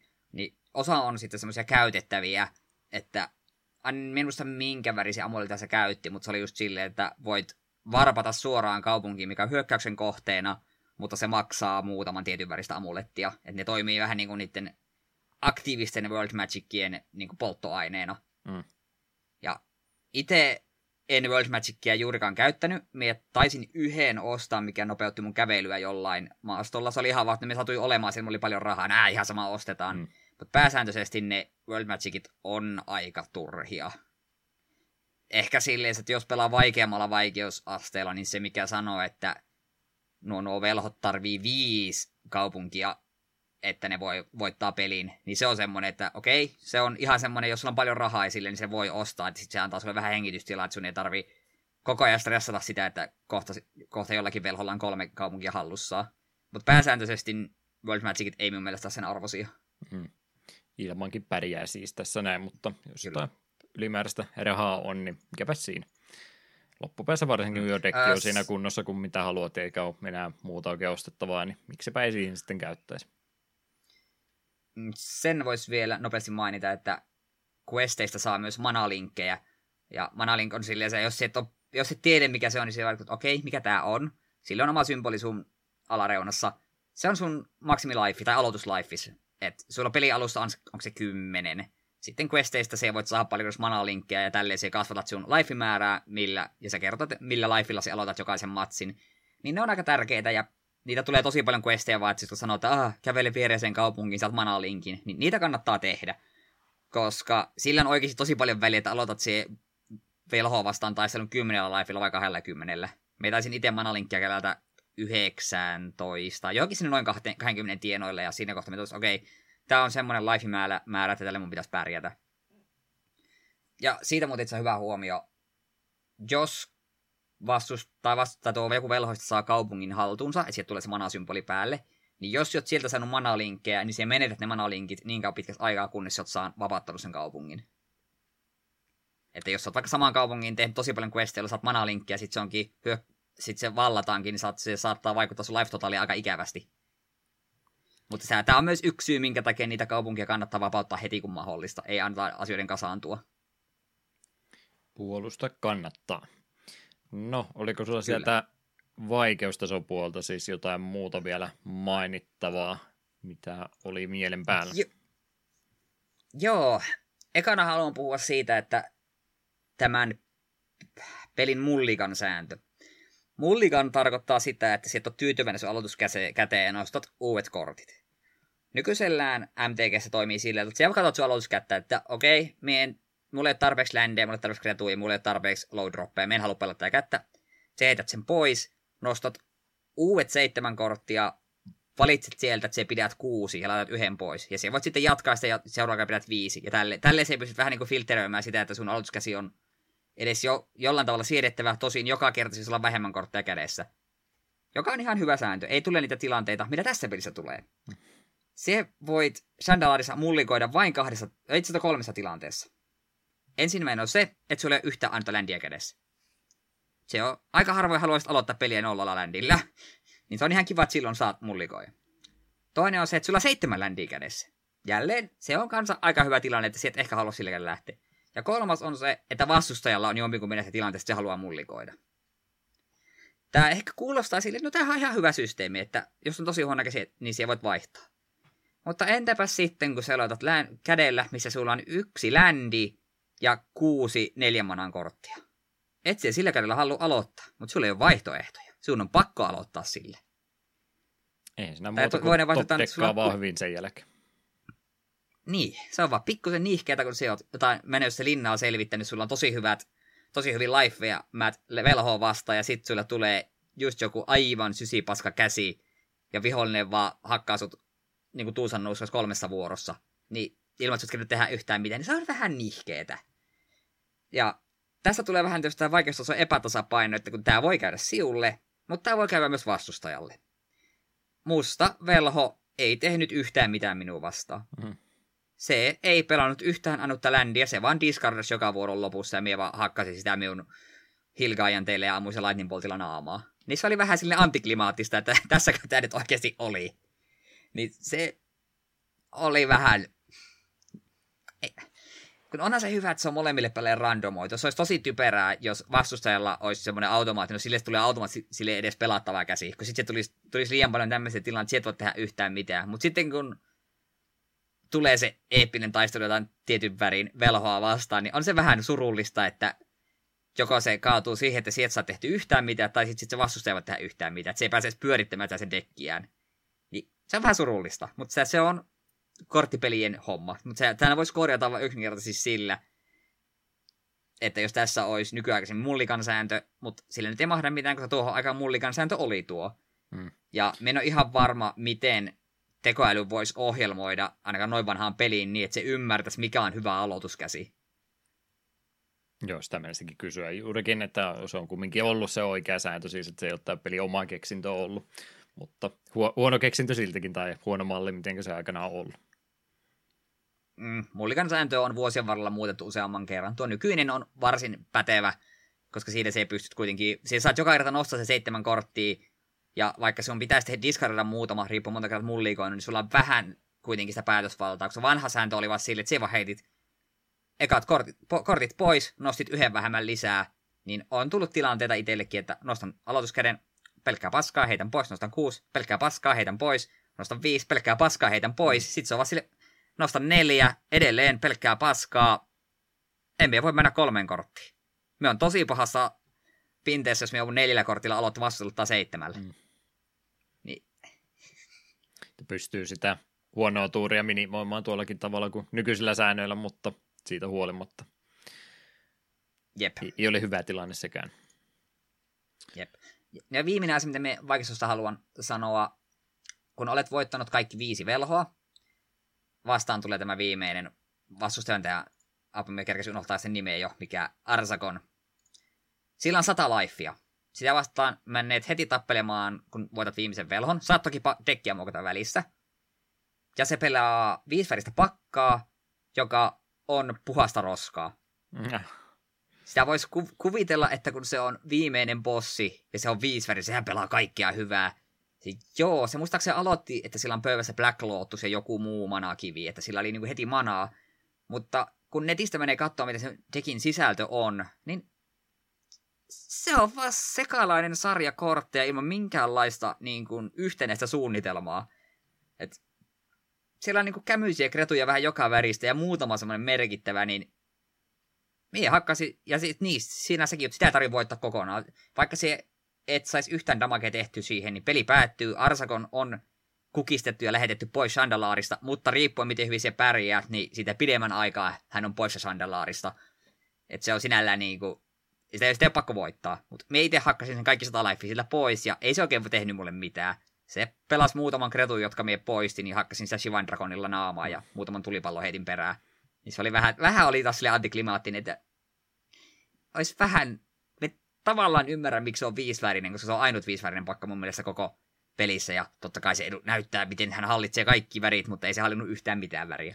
Mä veikkaan, että sä yllätit sen pahasti, että hän oli tota, matkalla pelaamaan Sealedia ja sillä oli vain kolme boosteria takataskussa ja se oli pakko pelata kaikkia niitä, mitä sitä löytyi, niin siitä tuli, siitä tuli sen dekki. Ehkä. Kyllä, kyllä. Jes, mitenkäs toi graafinen ulkoisu nyt muuten, tämä nyt on ehkä se turhin kysymys tässä kohtaa, kun ollaan käyttöliittymästä ja muusta puhuttu, mutta mitä noin muuta mieleen, mieleen jäi, toi resoluutio nyt varmaan se tärkein kysymys tuossa, noin. Saiko tekstistä vielä selvää, vai olitko jo tietoinen kaikesta, että ei tarvinnut mitään lukeakaan? Pääsääntöisesti kortissa sai ihan hyvin selvää, ja käyttöliittymässä kun näppärää, kun mä kortin päälle, niin se näyttää sinne öö, niin kuin vasempaan laitaan se näyttää niin suurennetun versio, että tässä on tämä kortti ja pystyt vielä tekstiboksinkin expandaamaan, jos haluaisit kaiken lukea. Mm. Eihän tämä niin kuin, kovin nätti peli ole, se nyt on fakta. Muutama vihollispraitti on todella tyhmän näköinen ja myös sun oma niin kuin tämä hahmon luonnissa oli kyllä tosi typerän näköisiä vaihtoehtoja. Mutta kuitenkin vanhojen MTG-settien kortit itsessään on hyvän näköisiä ja nehän on nähty just siltä kuin pitääkin. Mulla oli tämä mun päivitetty versio semmoinen, että siinä tota, ne oli ajatellut, että tämä tulee hienomman näköiseksi tämä peli, jos me vähän vaihellaan näitä grafiikoita tai noita ää, artteja näissä korteissa, niin mä menin ihan sekaisin, kun ne oli melkein joka duelissa erinäköisiä, että ehkä parempi, jos ne pysyisi vaan niin vanhan näköisenä, eikä siellä olisi viittä eri versiota samasta kortista. Kyllä, kyllä, mutta muuten joo, ei siis melkein stillikuvaahan koko peli ole, ettei siellä mitään animaatiota tai muutakaan juurikaan, juurikaan sitten ole, että ei kannata mitään tämmöistä. Kolikon animaatio oli. No joo, se, se sentä, kolmiulotteinen semmoinen. Kyllä, kyllä. Tota, mitenkäs sitten siihen asiaan välillisesti liittyen, mitä juuri itsekin sanoin, niin olemme vuodessa 2021, kun tätä jaksoa nauhoittelemme, ja tästä on semmoinen hyvän aikaa siis vierähtänyt, kun tuota peliä on, on tota ensimmäistä kertaa päässyt pelaamaan. Melkein 25 vuotta kohta jo tulee täyteen. Niin mitenkäs tuo peli nyt sitten lähtee käyntiin ylipäätänsä nykyisellä koneella? Oliko Eetulla probleemia? Minä latasin, oliko My Abandon Wareista version, joka sisälsi kaiken lisäsisällön ja peli toimi unelma. Ei mitään ongelmaa. Vähän mainitsin, että tekstit välillä meni vähän liian nopeasti ja myös kun ruokaa yritin ostaa, niin yhdellä klikkauksella se tuli aika helvetistä nostettu kerrallaan, mutta pääsääntöisesti peli toimi. Vähän kuulin huhuja, että sulla ei ollut näin helppoa. No minulla ei ollut todellakaan näin helppoa, että eka kerta oli huolissa, että jäikö, jäikö koko jakso, no ehkä ei kokonaan toteuttamatta, mutta aina kun ei vaan puhua, kun mä puhun vaan videoiden pohjalta, mitä minä pelistä näin, kun ei mennyt ei meidän sitten millään lähteä, lähteä homma käyntiin, että mä en tiedä sitten mikä onko näyttöasetukset vai mitkä itselläni vikana, mutta se, melkein sen jälkeen kun mä kaiken mahdollisen muutin semmoiseksi niin kuin mulla olisi tuon aikainen tietokone kyseessä, että resoluutiot pudotin, pudotin alaspäin, ruudun päivitykset 60 Hz ja kaikki muut iso ruudun tarkennukset ja muut tuota Windowsin valikoista pois ja sitten tuommoisen päivitetymmän modatun version tuosta pelistä, niin sitten sain nämä asiat ratkaistua, mutta sitä ennen niin mustaa ruutua, crashia, UI-elementit ihan sekaisin ruudulla pyörii liian nopeasti ja melkein kaikki mahdolliset vikajutut tuli siinä koettua sitten, mitä oli mahdollistakin. Että vähän oli jo huolissani, että tuleeko tätä edes pelattuakaan tätä varten, mutta onneksi ratkaisu löytyy. Kyllä sitä muutkin on valittanut, että en ole todellakaan itse ensimmäinen, joka tämmöisiä ongelmia on löytänyt, mutta mutta, mutta vähän varauksella siis, jos peliä lähtee nyt kokeilemaan, että saattaa, saattaa pientä säätämistä vaatia, että pääsee pelistä sitten nauttimaan. Mutta käyntiin lähtee. Tämä olisi kyllä semmoinen hyvä peli, että olisi joku kiva GOG-paketti tästä saada DOSBoxin kautta, vaikka mikä olisi jo valmiiksi säädetty, niin pääsisi näistä aidoista sitten saman tien ohitse. Sitten vielä jo ääni- ja musiikkipuolta Roland J. Risson-niminen amerikkalainen säveltä oli pelimusiikkia tätä varten tehnyt. Hän oli myöskin muutamia Microprosin katalogia siellä työstänyt. Hän on oikein pitkän linjan videopelimusiikin säveltäjäkin ollut 83 vuonna jo aloittanut musiikkia tällä uralla tekemään ja muun muassa sitten myöhempiäkin juttuja Microprosin jälkeen, Excomit kun riipuutattiin, niin hän oli siellä mukana ja näitä uudempia Civilizationeita hänen nimensä sieltä vielä löytyy. Muutakin live-musiikkia, radiota ja TV-töitä ja muutakin tämmöistä tekee. Ei varmaan musiikista nyt se enempää kyllä kumminkaan ääneen jäänyt. Kyllä mä kylä, kylämusiikin, kylämusiikki nyt jäi hyvin mieleen ja siinä tulee ne samat alasimen kilahdukset ja muuta aina tismalleen samaan aikaan, että ne ei ollutkaan ääniefektejä, vaan ne kuuluu siihen ääniraita. Joo, pelin musiikki on vähän sellaista, jos sitä nyt oikeastaan voi sanoa, onko sitä ollenkaan, varsin pieniä sävelpätkiä siellä täällä, mutta ääniefekteistä, niillä on hyvin iso nostalginen vaikutus minuun, kaikki just burn-spellien ääniefektit ja sitä kun isket vihollista naamaan, niin se damagenotton efekti ja kaikki, niin ne lämmittivät mieltä. Ja As- Asvan Jaguarin ihme mur- murahtelu oli myös hieno, mm. tuttu ääni. Ah, Asvan Jaguar, sehän on itse asiassa ollut promokortti, mikä pelin mukana on tullut. Puhummeko samasta asiasta? Kylläpä kyllä. Se on siinä mielessä jännä, että kun tätä peliä varten luotiin kokonaan uusia MTG-kortteja, jossa on random-efektejä, joita ei siis todellisilla, todellisessa MTGssä voisi pelata ollenkaan. Asvan Jaguar on yksi niistä. Se kun tulee pöytään, niin se valitsee randomilla jonkun creature-typin, mitä viholliselta löytyy, ja sitten se pystyy niitä tuhoamaan. Samoin oli tämä, tämä se Rainbow Knights vai mikäköhän se oli, joka pystyi saamaan random väriltä suojauksen ja kaikkea tällaista. Niitä muutama kortti, mitä on vain ja mitä ei ole oikeasti olemassa, ne on tehty vain ja ainoastaan tätä, tätä varten. Asvan ja kuorista on tosiaan se fyysinen Tuo tosiaan tuli itsellekin ihan hyvänä, hyvänä infona, koska mä, edes, mä jäin miettimään muutaman kortin kanssa, että mitä ihmettä lukee sana random, että ei sitä jotain Hearthstone-korttia enemmänkin, niin mä rupesin miettimään oikeasti, että miten tämä on aikanaan toiminut, onko tässä noppaa heitetty vai miten tämä on toiminut, mutta ne on siis tätä varten tehty, hyvä tieto. Kyllä, niitä ei oikeasti ole. Ja Asvan ja Kuorista, vaikka on se fyysinen kappale olemassa, niin ei sitä kyllä oikein missään voi pelata. Mm. Se on ihan vain koristeena. Olisi se, olisi se ihan hieno kyllä Commander-pakkaan työntää ja sitten katsoa, miten muut reagoi. Kun joo, pelaan Asvan ja Kuori, että mitäs creature teitä on, että millä me se arvotaan. Hmm. Joo, tämä tota, mikä peli paketin mukana tuli, niin tämä kortti oli ilmeisesti myös promo-kokoinenkin vähän isompi, eli se voi olla siellä sun Commanderipakassa vähän näkyä jo niin. ulo, ulkopuolelle, kun siellä on yksi vähän isompi joukossa.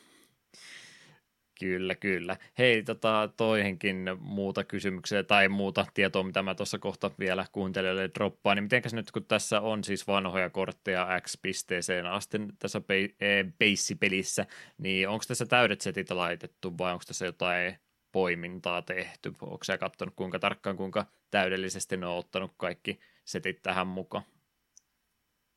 Minun mielestä tässä ei, ei ainakaan kaikkien settien kaikkia niitä kortteja ollut, siinä oli jotain outouksia. Olen joskus sitä listaa selannut, ja, mutta se ei kuitenkaan minun mielestä ollut täydellinen. Mm, enimmät kumminkin, mutta ei ihan kaikkia. Kyllä mutta tätä kyllä päivitettiin ja laajennettiin matkan varrella kahteen kertaan. Tälle tuli nimittäin syyskuussa 97 Spell of the Ancients niminen lisälaajennus. Siinä oli pientä pelimoottori fiksausta laitettu ja käyttöliittymän parannuksia myöskin, mutta uusena juttuna oli sitten ihan Sealedia pääsi pelaamaan eh, tournamenttimuodossa ja sitten myöskin Arabian Nights ja Antiquities seteistä otettiin pikkasen vanhoja kortteja myöskin – lisää tuonne pelikiertoon mukaan, ja tammikuun 98 sitten vielä Duels of the Planeswalkers-niminen laajennus, joka oli käytännössä ihan uusi printtaus tästä pelistä. Sisälsi noin aiemmat sisällöt, mitä noista kahdesta tai peruspelistä ja ekasta laajennuksista löytyi, sekä sitten pieni määrä kortteja Legends ja The Dark Seteistä – mutta tuokin oli tämä Duels of the Planeswalkers muodossa, niin tämä oli ilmeisesti jotain postimyyntihomma, että tätä ei tainnut edes kauppoja hyllyllä suoraan ollakaan, että tämä piti jotenkin tilata jotain kautta, että näitä versioita taitaa vähän harvemmassa olla. Mitä noin pelimyyntilukuihin tulee, niin 220 000 kappaletta kuulemma lähetettiin pelin julkaisua varten myyntiin ja 99 vuoteen mennessä noin 400 000 kappaletta pelistä oli myyty. Microprosilla paljon sitä pientä, pientä myyntilukuja sieltä täältä, en tiedä saavuttiko mitään tavoitteita, mutta tuommoisia lukuja ainakin myyntiluvuista löysin. Onko muita nippelitietoja, mitä haluat tässä kohtaa jakaa? Sen vinkin vaan annan, että jos haluatte pelata tätä varsin helposti, niin pelatkaa punaista.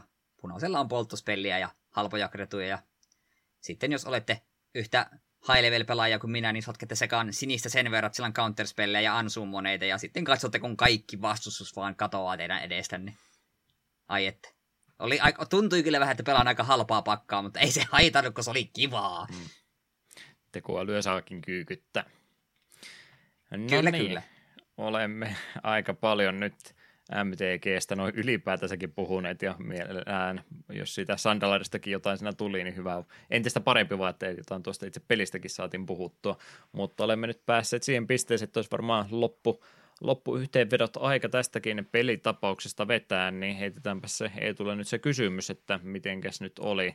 Sulla nyt oli jo varmaan ennakkoasenteet jo laitettu siihen kohtaan, jos sä tiesit jo mitä mieltä sä tulit tästä olemaan, niin ehkä sen takia mieluumminkin kysyä, että mitenkäs nyt kuuntelijoiden kannalta on ehkä MT-kokemusta jonkin verran olemassa tai sitten jopa ole ollenkaan, niin mitenkä olisi tämmöinen Chandalar-tapauksena, että kannattaako tätä tämmöiselle ihmiselle lähteä suosittelemaan?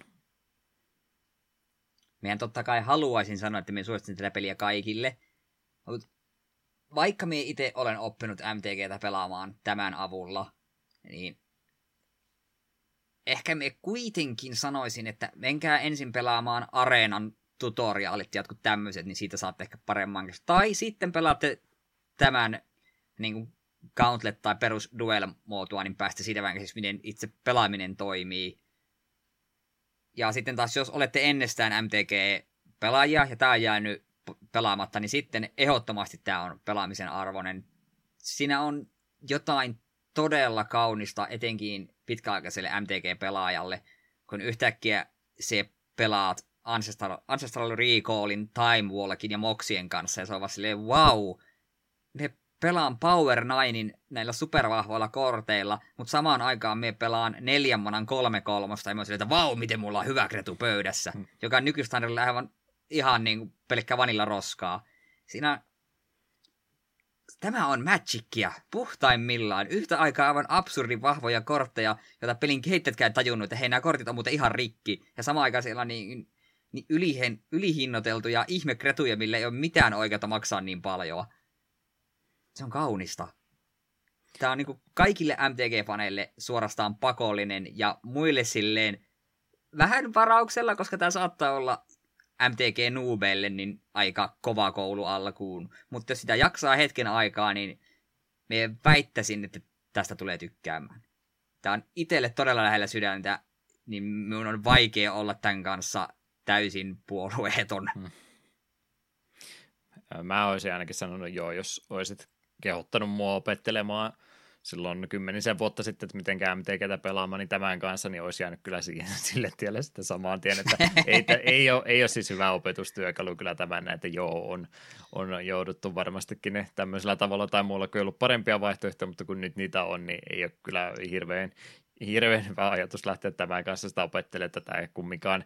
Ei nimenomaan niitä vuorovaiheita, joo se on ne merkannut, mutta ei se selitä niitä se enempää ja muutenkaan mitään tutoriaalia, ei ole mitään keywordeja, ei pelin sisällä selitetä, miten ne toimii, että semmoista ulkopuolista opettelutyötä tämän kanssa joutuisi tekemättä kyllä tämän kanssa jo melkein sanoisin, että täytyy jo perussäännöt siis tietääkin, että tästä pystyy pelaamista nauttia. Että jos, jos peliä MTGtä pelinä haluaa digitaalista opetella, niin nyt on ihan free-to-play mahdollisuutta sille, tai sitten itsekin kun mä pelasin niitä maksullisia niitä Duels of the Planeswalkers-pelejä, niin nekin oli ihan hyviä, sielläkin oli semmoisia harjoitus, harjoitustehtäviä, että miten sä selviät tästä vuorosta ja tämmöisiä juttuja, niin ne on paljon parempia opetustyökaluja.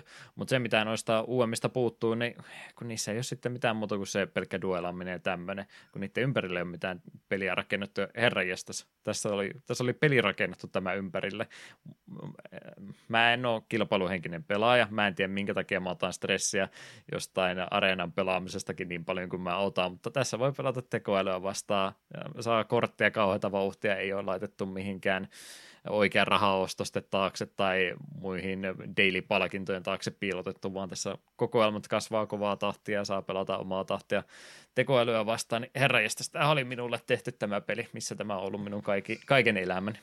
Ei tämä täydellinen peli ole, mutta tämä konsepti on just semmoinen, mitä mä haluaisin korttipeleiltä enemmänkin ja sitä ei valitettavasti meinaa tämän, tämän brändin ympäriltä oikein saada. Että remake, please nyt, nyt heti. Nyt se pitää olla jo kehitteillä, se pitää tulla kohta ulos. Nyt ei enää aloiteta, nyt pitäisi olla jo melkein valmista. Sullekin varmaan kelpaisi. Oi, oi kyllä. Sehän siinä on suurin syy, miksi on sanonut, että tämä on paras MTG-sovitus videopeliksi juurikin kun tuo yksin pelikampanja on vaan niin... Ah, se on niin hyvä. Siinä on omat ongelmansa, mutta kun ei ole mitään, mikä voisi sen haastaa. Kaksi eri pelimoottoria, kun kumminkin olisi ei Wizardsilla käytettävänä sen tekemiseen, niin luulisi, luulis, että tämmöisen pystyisi tekemään, mutta kai se on sitten, että ajattelen, että ei se, ei se ole niin kannattava, että kannattaisi tehdä. Jos, jos meillä on tämmöinen yksin peli, missä voi ansaita ilmaisesti korttia, niin sehän syö meidän eh, digitaalisia myyntejä kovasti, kun me ei saada digikortteja myytyä enää areenan kautta, niin ehkä se on sitten se ollut se syypää, miksi sitä tehdä. Harmi, sieltä tullut hyvä peli. Se on varmaan meidän mielipide. Minäkin annan kyllä tälle nyt puolitoista peukkua. Heti kun peli lähtee käyntiin, niin paha olo meni pois.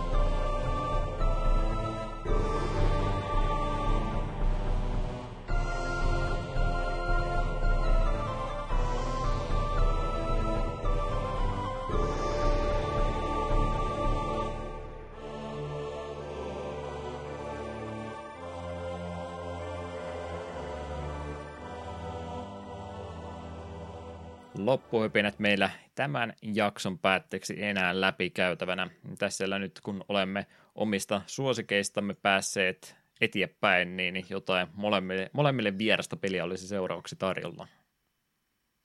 Joo, ensimmäisenä on täällä Mega Driven Herzog Zwei 26.10. Ja sitten 9.11. niin puoli vahingossa tuli valittua peli, joka onkin fanikäännös, miten Front Mission SNESille – niin, eli siinä uskossa, kun me tätä ehdotin, että tästähän on käännös olemassa ja on julkaistukin Japanin ulkopuolella, mutta eipäs ollutkaan, niin ei se mitään. Otetaan sitten fanikäännöstä ja Front Mission on kuitenkin semmoinen pelisarja, mikä minun joka on kiinnostunut. Ja olen tässä NES-versiota ainakin joskus silmäillyt. Mm. Joo, kyllä tästä DS on ainakin virallisesti käännetty. Mä en tiedä, tuliko Pleikkari 1 versiosta koskaan englanninkielistä versiota, mutta alkuperäinen on kyllä käännetty joo, mutta ei, ei tätä alkuperäistä kyllä ennen. Eetu siis salaa ajatteli, että nyt hoidetaan niitä Rom jaksoja vihdoin viimein. Sitten vähän tällainen yllättäen. Kelpaa kyllä. Ihan mielenkiintoinen sarja. Taisimme jotain, jotain myöhempää osa just viime jaksossa mainitakin ne tänä päivänä segmentissä, niin ehkä se sulle sieltä mieleen jäi. Se voi olla. Kyllä, kyllä. Yhteydenottokanavia ja muuta. Takapölkky.fi wordpress.com on osoite, mihinkä ainakin ei tule mitään, en mä tiedä miksi mä sitä edes mainitsen, takapölkky at gmail.com on sähköpostiosoite ilman pistetä, mihinkä voi yhteydenottoja ja muuta tämmöistä laittaa, jaksoehdotuksia ja muitakin. Tätä kautta ihan ehdottomasti voimme vastaanottaa, olemme niin aikaisemminkin tehneet, muuten siellä nyt ei hirveästi liikennettä ole. Suplalta tuli kansainvälisen podcastipäivän kunniaksi ketjukirje, tervehdykset sinne suuntaan, lähettäkää meille rahaa eikä mitään tuommoisia ketjukirjeitä. Loppuu tuommoinen ja antakaa kylmää käteistä. Facebook, Twitteri sekä Discord ovat myöskin kanavat, mistä meidät tavoittaa. Ja niitä omiakin omiakin kanavia on, mutta niitä on mainostettu ja ei jakseta enää, ei niille mitään tehdä. Paitsi sitten joskus, kun mä rupean speedrunaamaan jotakin, sitten voi vaikka striimatakin. Mutta sitä odotellessa minä kiitän Eetua, minä kiitän kuuntelijoita, minä en kiitä Skypeä. Skype on ollut tänään äärimmäisen surkeassa mallissa. Mä en tiedä, minkä takia tämä ei toimi. Pitäisikö meidän Discordiin vihdoin viimein vaihtaa, kun sitä muutenkin käytämme, niin saisi enemmän kuin kaksi freimiä sekunnissa ja robottiääntä ja hirveitä viivettä. Niin pahoittelen, jos jakso kuulosti vähän omituiselta rytmitykseltään, mutta yritämme tämän viiveen kanssa tänään elää. Mutta eipä siinä sen enempää. Kiitokset tosiaan kuuntelusta. Eetulla oli ainakin ennen tapana flavor-tekstejä tapana heittää saatesanoiksi ja nyt tuli pieni chance, että tapahtuu tällainen tälläkin kertaa. Joo. Kävin läpi alfan ja betan kortteja, yritin etsiä hyviä flavoreita, mutta tuohon aikaan MTGssä oli vähän se ongelma, että siellä oli paljon muun muassa Shakespeare-lainauksia ja muita vähän tällaisia. Niin se ei ollut ihan samaa potkua, mitä niissä tällä hetkellä on. Niin sitten päädyin kuitenkin tällaiseen flavor-tekstiin, joka on kyllä kortista, joka on alun perin alfassa. Ja tämä flavor-teksti on sitten M10-setistä. Korttihan on Lightning Bolt, vanha kunnon klassikko, ja Lightning Bolt oli hyvin pitkään ilman minkälaista flavor-tekstiä, mutta sitten kun se pitkän ajan jälkeen reprintattiin, siinä oli tämä flavor-teksti, joka on... Ah. Kipinä maaki kiljaisi, kutsuen nuoruutensa myrskyjen raivoa. Hänen yllätyksekseen taivas vastasi hurjalla energialla, jota hän ei uskonut enää koskaan näkevänsä.